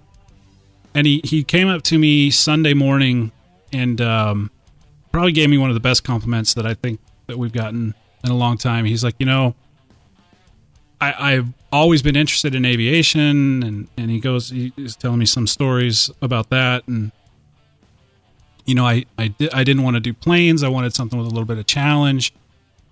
And he said, I would I've been looking for a community, you know, to to help me with this. And he said, between this fun fly and Othello, I've found that community. And he said, I'm really looking forward to getting involved. And I'm going to be bringing my helicopter to the next event. And he said, and he gave me a $20 bill and he said, I enjoyed it thoroughly. I didn't bring a, a, a heli. I didn't need to register, but I want to kind of pitch in and just, this is my thanks for putting on a, a fantastic event. How cool is that? I mean, no obligation there. Um, you know, he's got, uh, I think an Align 450 and a Bergen, uh, Intrepid, maybe an Observer, big electrical Mhm. heli or Wow. electrical, electric heli. Going the Bergen, electrical Bergen Electrical. style. with them wires on it. he wanted to uh, he told me the story why he ended up with bergen he was going to get um, when he started shopping around he wanted to buy usa you know he wanted to buy something that was made in the states and then uh, right when he was getting ready to do that of course man air was going through its issues and um, so that wasn't an option for him and so he ran across bergen and he, he he said i feel like i maybe jumped the gun and of course if any of you have ever dealt with bergen they're they're good helicopters, but they are a modeler's helicopter. They're not they're not a uh, you know like an Align you can shake the box in certain directions and open it and the helicopter will be built. You know, you can't do that with a Bergen. There's going to be a little bit of Dremel here. There's going to be a little bit of epoxying here and making your own torque tubes and and um, you know it- not necessarily a helicopter for a new person or someone who's never dealt with helicopters before. But uh, I got him hooked up with uh, Jack uh, from the at the Othello Fun Fly. I called Jack and said, "Hey, this guy lives right next to you," and of course uh, Ryan and and Jack have been helping him. So he's um, he's actually flying. So it's awesome. Sweet. Yeah, Dick Dick is a is a wonderful person, and uh, y- you guys you guys watch him. He gives off that air like he's a sweet old man, but he's a troublemaker, man. You got to watch him like a hawk. him and Ed together, yeah. You know, I have to give a big shout out and a thank you to Carl. I officially flew Carl's helicopters more than I flew mine the whole weekend.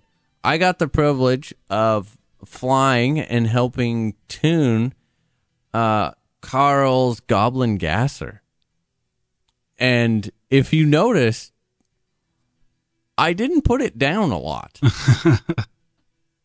um, it was really neat to just kind of go through it. And again, you know, we had the awesome part of uh, of Doug being right there to help with the with the gasser portion of it, and you know, Carl's flying the SK five forty on there, and boy, I don't know, it was just really neat. I'd never, I had never gotten to spend a lot of time on a gasser, but you know, for me to just slowly keep tuning it and tuning it and getting it dialed in, it was it was really cool. So thank you. I know Carl was like, "Oh no, I'm just glad that we got it all tuned," and it's like, yeah, but I, f- I feel like I owe him a thank you for you know letting me fly his model over and over, and a model that flew extremely well at that. I don't think he gives himself enough credit on his build quality. So thanks, man. Yeah, and and with the sale of your your goblin, despite all of that awesome gasser time that you got in, you're not going to make our dream come true here.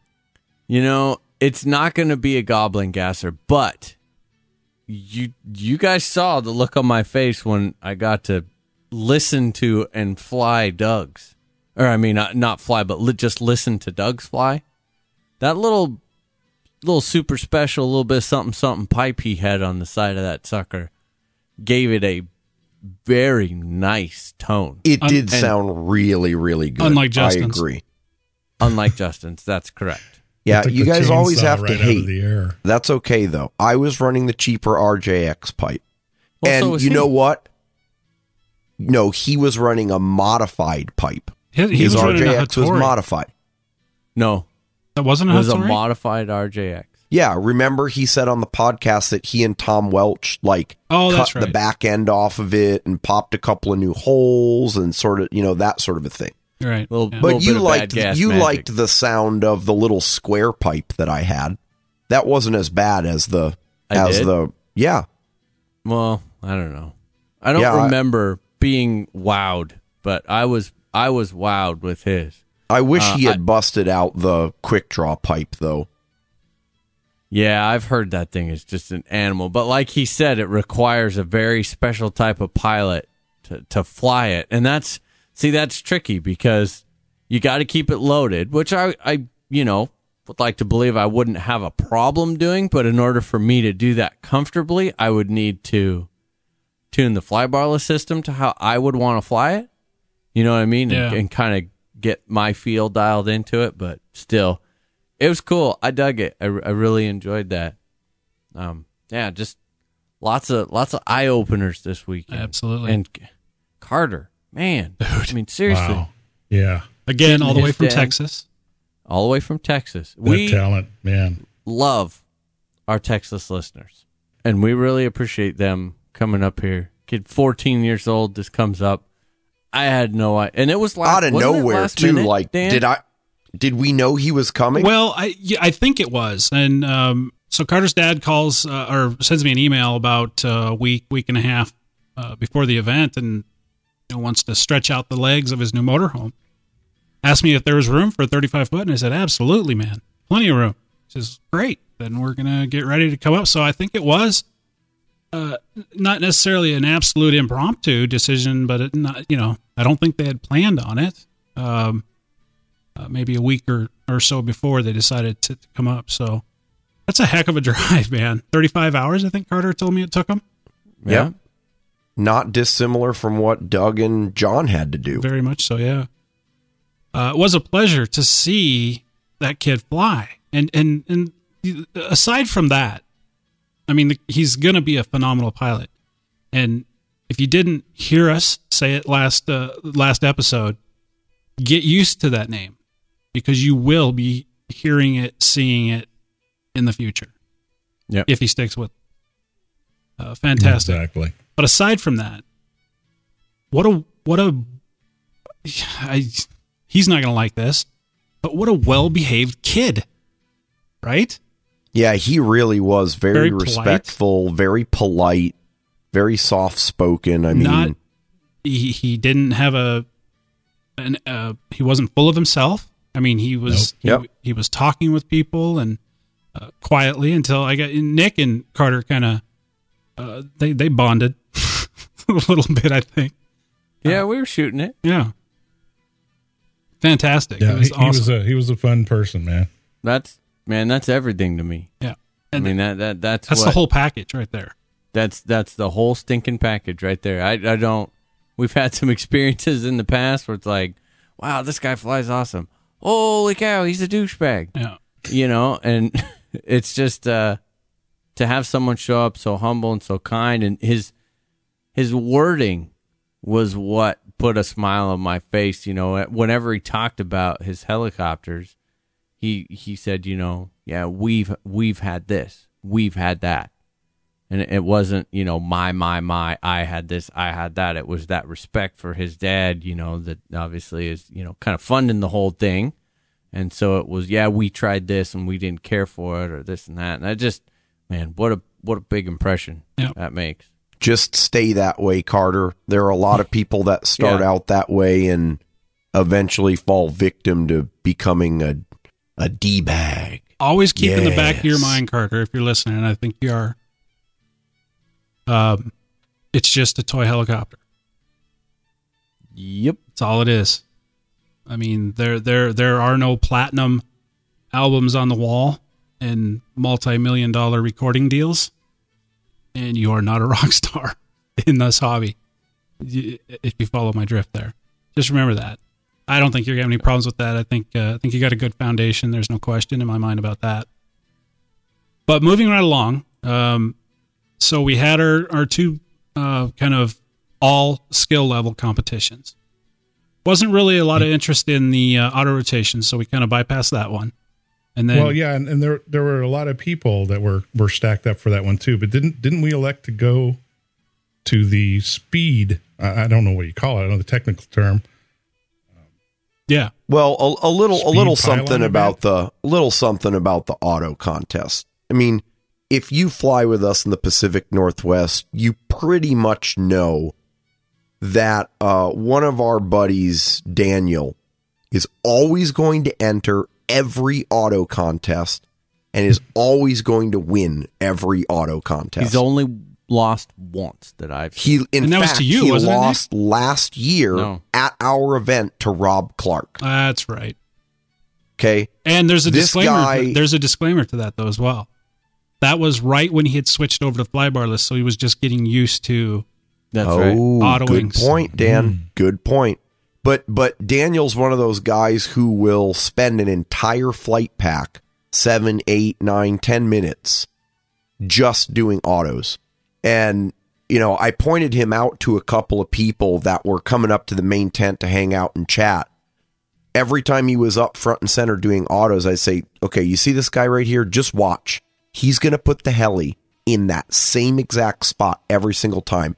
And I'm not talking about like a two foot circle. I'm talking about like the skid crosses the crack in the asphalt at the exact same orientation every freaking landing. It's that amazing. So mm-hmm. when when we came time to do the auto competition, we looked at the sign up sheet and it was like the four of us and Daniel.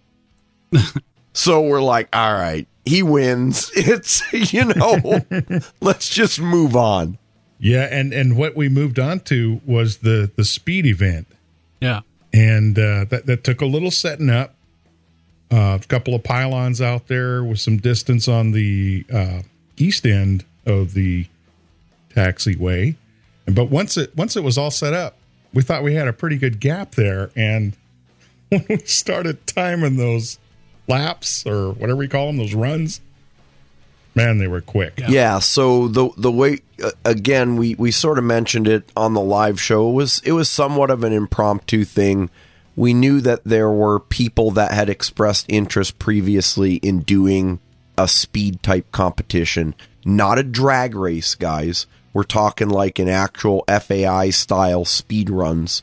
So left to right runs and right to left runs. You do two each. In this case, we chose to do two each and then take the best of each direction and average that. And that's what got you your time or your speed. This was over a 250 foot course separated by two pylons that Barons uh, had out there for some plank pylon racing. And, you know, it was just to get people out there and to give it a try. It was nothing crazy or official. We did get a pretty decent timing setup going and and after the fact we verified the timing with some measurements on my GPS system when I did a run on the Goblin speed and actually we're pretty darn close within a few miles per hour. So it started out with maybe two people And before you know it, we had I I can't even remember what we had easily ten people compete in that. Oh, mm-hmm. easily. Yeah, so we yeah. split it up into sort of 700 and above size and 600 and below. And there was a pretty decent number in each. And it was a lot of fun. I I really liked it because you know me, I, I've been nerding out a lot about the speed thing. And I feel like it's kind of cool to see that other people are nerding out with me and, and taking some interest. And after the fact, I got a couple of people come by and say, you know what? I could see myself doing the speed thing.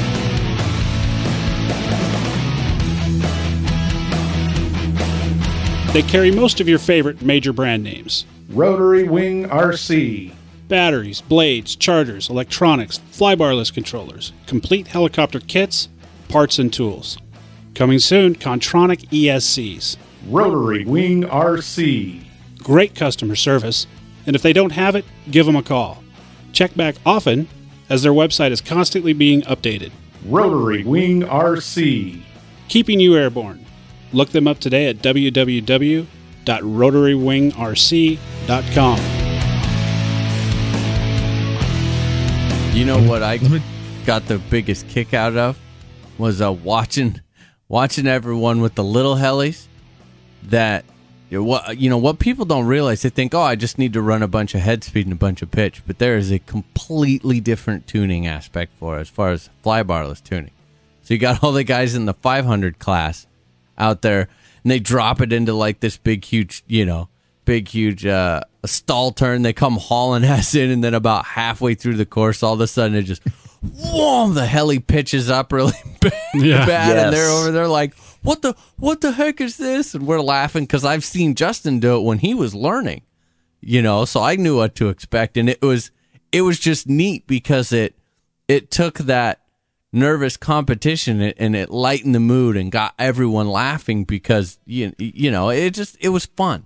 Yep. And we It had a bit fun. of a pre competition chat amongst all of the competing pilots to say, hey guys, just a heads up, this is different than your 3D world. You want to tune the tail gain down a little. You want to tune the head gain down. Go out and do some practice runs. So, for an hour or two before the actual event, we had a bunch of people out there just running back and forth really fast with the helis to get everything tuned up. That was neat. It was neat to see. It was a, it was an eye opener to those of us that have not been exposed to that. And I've heard you talk about your your speed heli, but I've I've never seen it. It was real cool to see in action. How, how'd you fare, Justin? How did I fare Yeah. in terms of speed? In terms of uh, the competition, did you win? Oh yeah, I won, but I wasn't competing. I went last. we had some good good numbers though. It, it was interesting to see the differences in pilots and and uh, you know heli sizes. But I think the top speed that we clocked based on our timing method was right around 85 or 90 miles an hour on helis that really were not in any way tuned for speed. We're not running crazy head speeds. Just your standard 3D heli. You know, T Rex 600, 550. Uh, Yeah. Tomas had a T Rex 500, an old school 500 there. that he did actually pretty darn good He with. really did. Absolutely. So we completed that competition, and that uh, concluded the the competitions. Uh, fantastic turnout, as we expected, based on results from the previous year. The participation was phenomenal, and that's just not something we see a whole lot of up here in the Northwest, which is is a different aspect to our fun fly for sure. But the part of the the fun fly that I generally always look forward to com- comes next, and I got to tell you, I love doing the live shows. I say it every time we get to go do one. Um, it's just a lot of fun to, you know. Of course, we don't really need to talk a whole lot about it because y'all listened to it last week. But uh, when you get that that live feedback from uh, listeners that are there, uh, laughing with you, laughing at you, it's just a lot of fun. A lot of fun, and uh, I could do one of those. Well, I don't want to say every week, but I was going to say every weekend, uh, that maybe would be a lot of work. but it's a lot of fun. I agree, Dan. Uh, let me tell you from the from the audience perspective um, to set the stage a little bit there's a little gas fire pit out there and everybody grabs a chair gets in front of the the, the setup there and you've got all four of you and the music cranks out and you, you feel like you're at this concert and uh, then then the podcast begins and it's like yeah this this i, I know this Feels it's, familiar. it's cool Yeah. yeah. And uh, you, you sit back, you listen, and they're they're interacting with the audience. And George was giving a thumbs up at the start of the deal. Turn the volume up. And everybody was like, "Does he like us, or what's he want? What's he doing Oh, out there? Well, Yeah. We're cool." And uh, a lot of fun, a lot of fun. Uh, the the people that you meet out there. Uh, we, we got to talk real quick about uh, Phil, Oh yeah. the hot apple pie guy. Yep. Phil got his. uh He was working that weekend. He was having a good time. Yeah, he was. He was. Everyone was just. Yeah, I He don't was. know. It's hard and to put and in he, words. he he loves his new hat. Yeah. It's that's awesome. Oh, he is so proud of that hat. yep. and you know what? As he should be. Yeah. He's earned that one. Yeah. He sure for, for those that uh, that are listening, he he got the RC Heli Nation version two black hat with uh, instead of his uh, citizen number on the back, it says what does it say? The hot apple pie guy. hot apple pie guy. Yeah. That's it. Right. and That's he, Phil. he was grinning from ear to ear because man, that was that was so awesome. But yeah, I don't drink, but I got to tell you, I did sample the hot apple pie, and uh, very nice, Very very, nice. warm and tasty. And I can I can see how you'd uh, It'll really wreck enjoy you. that. It'll wreck you. Yeah, It'll really wreck good. you. It's it's it's you know when you throw the transmitters down for the evening, it's the perfect thing to to top a good good event. Absolutely. the other thing I want to point out, talking about people and how awesome people are, you guys may have noticed from the live show, and you certainly noticed if you were there, that I had caught myself a pretty nasty cold that weekend. And in fact, it's so nasty that I'm still sort of kind of getting over it right now, over two weeks later the uh, the amount of support that I got from people in terms of hey, you want to you want Alka Seltzer? Do you need this? Do you need that?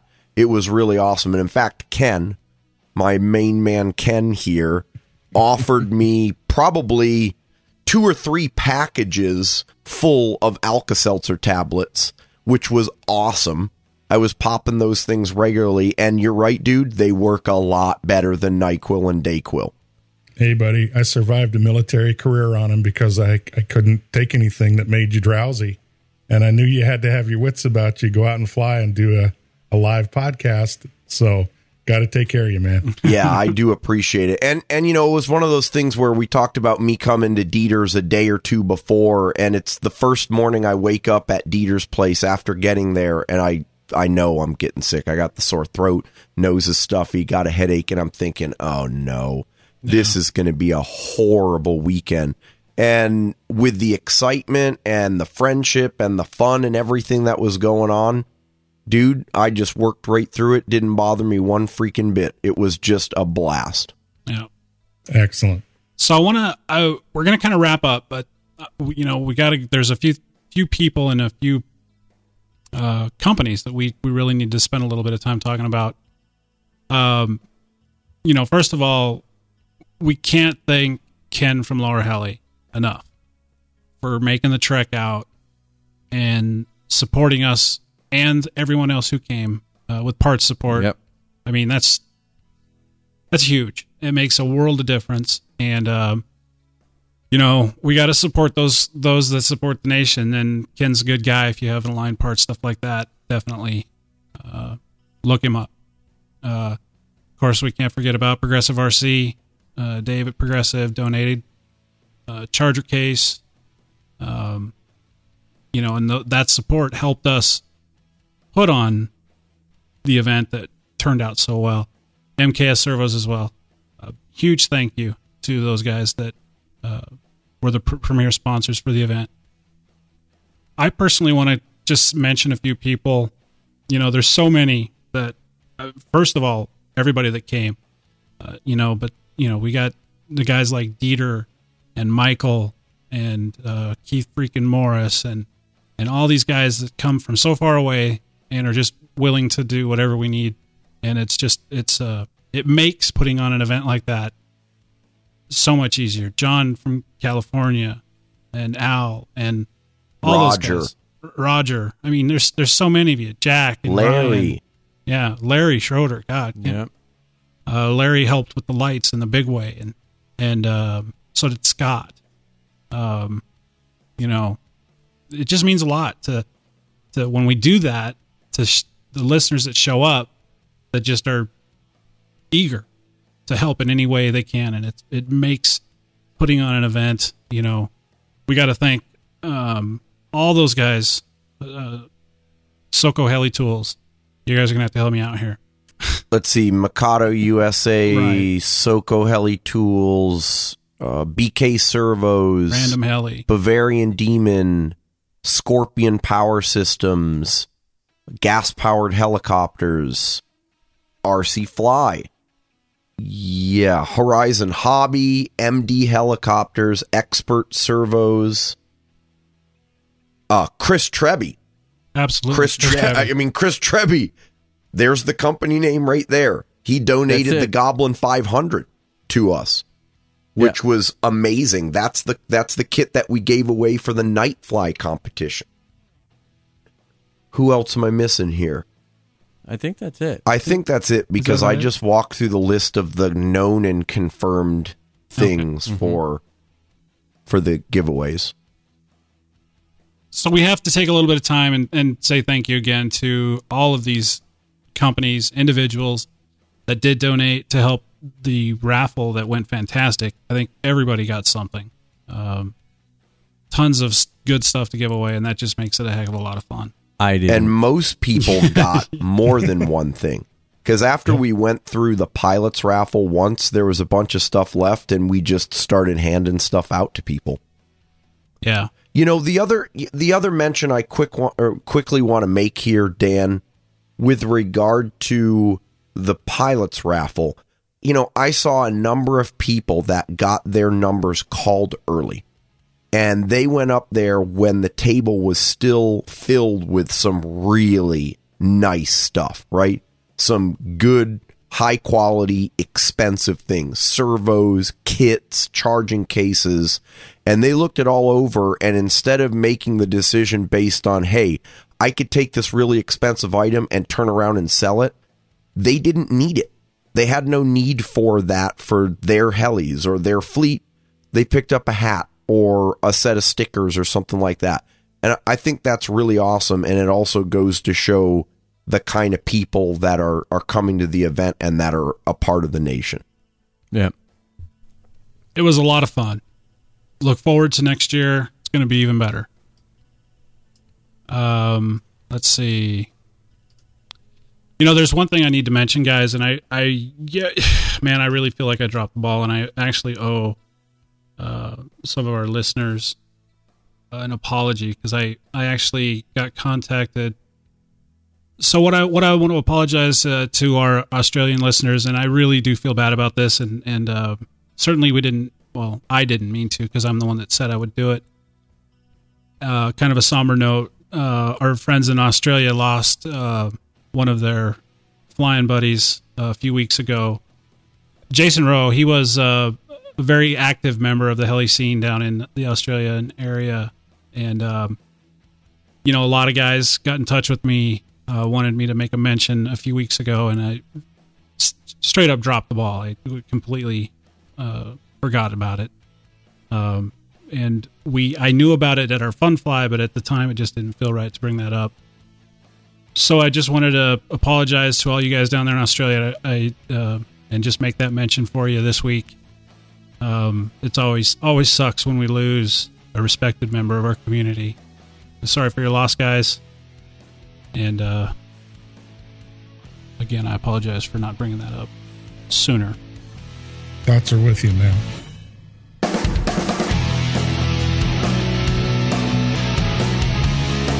Um, on that note, I think maybe we should probably buzz on out of here. Is there anything else you guys want to talk about before we head out?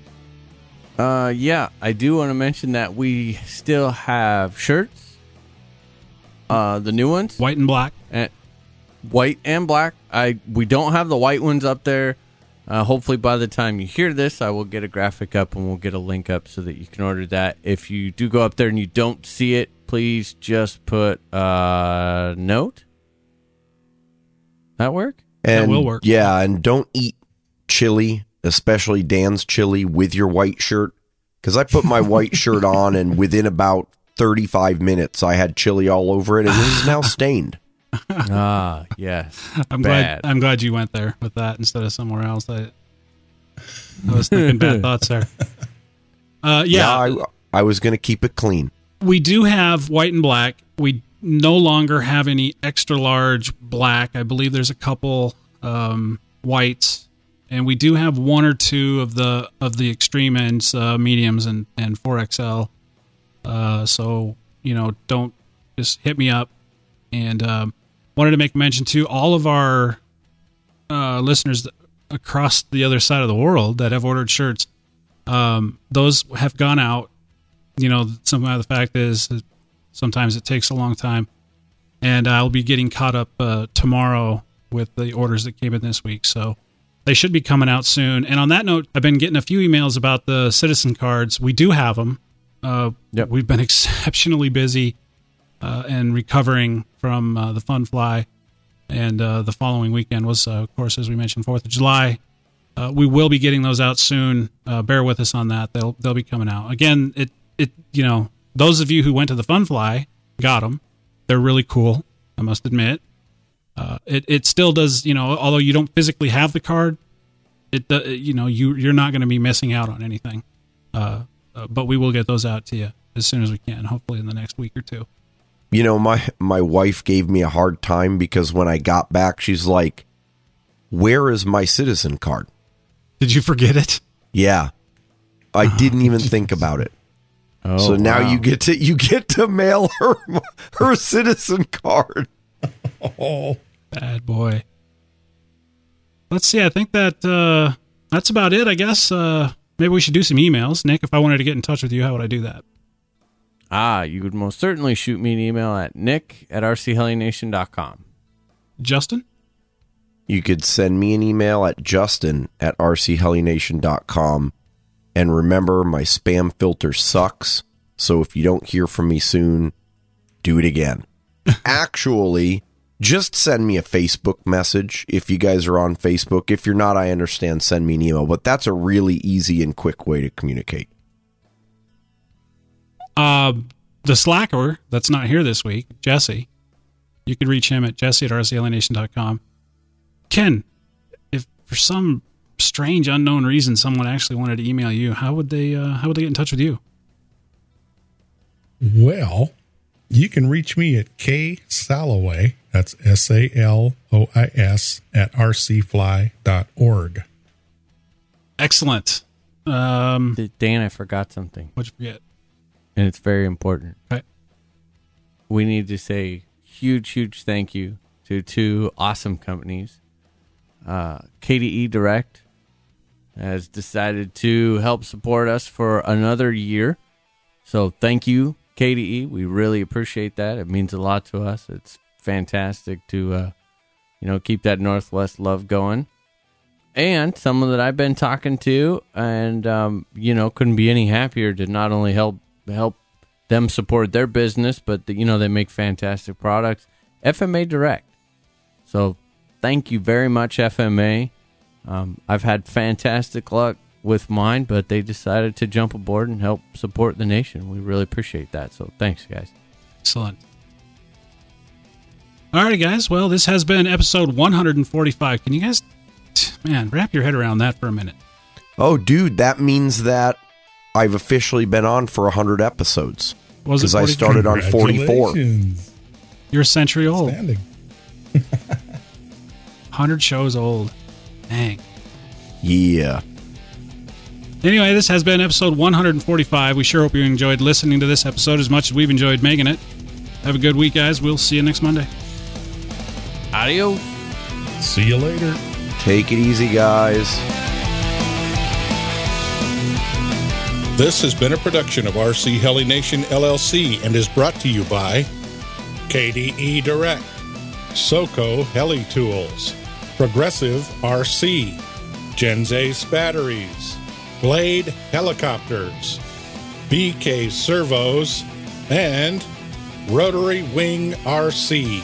If you have any questions, comments, or suggestions, please feel free to send us an email.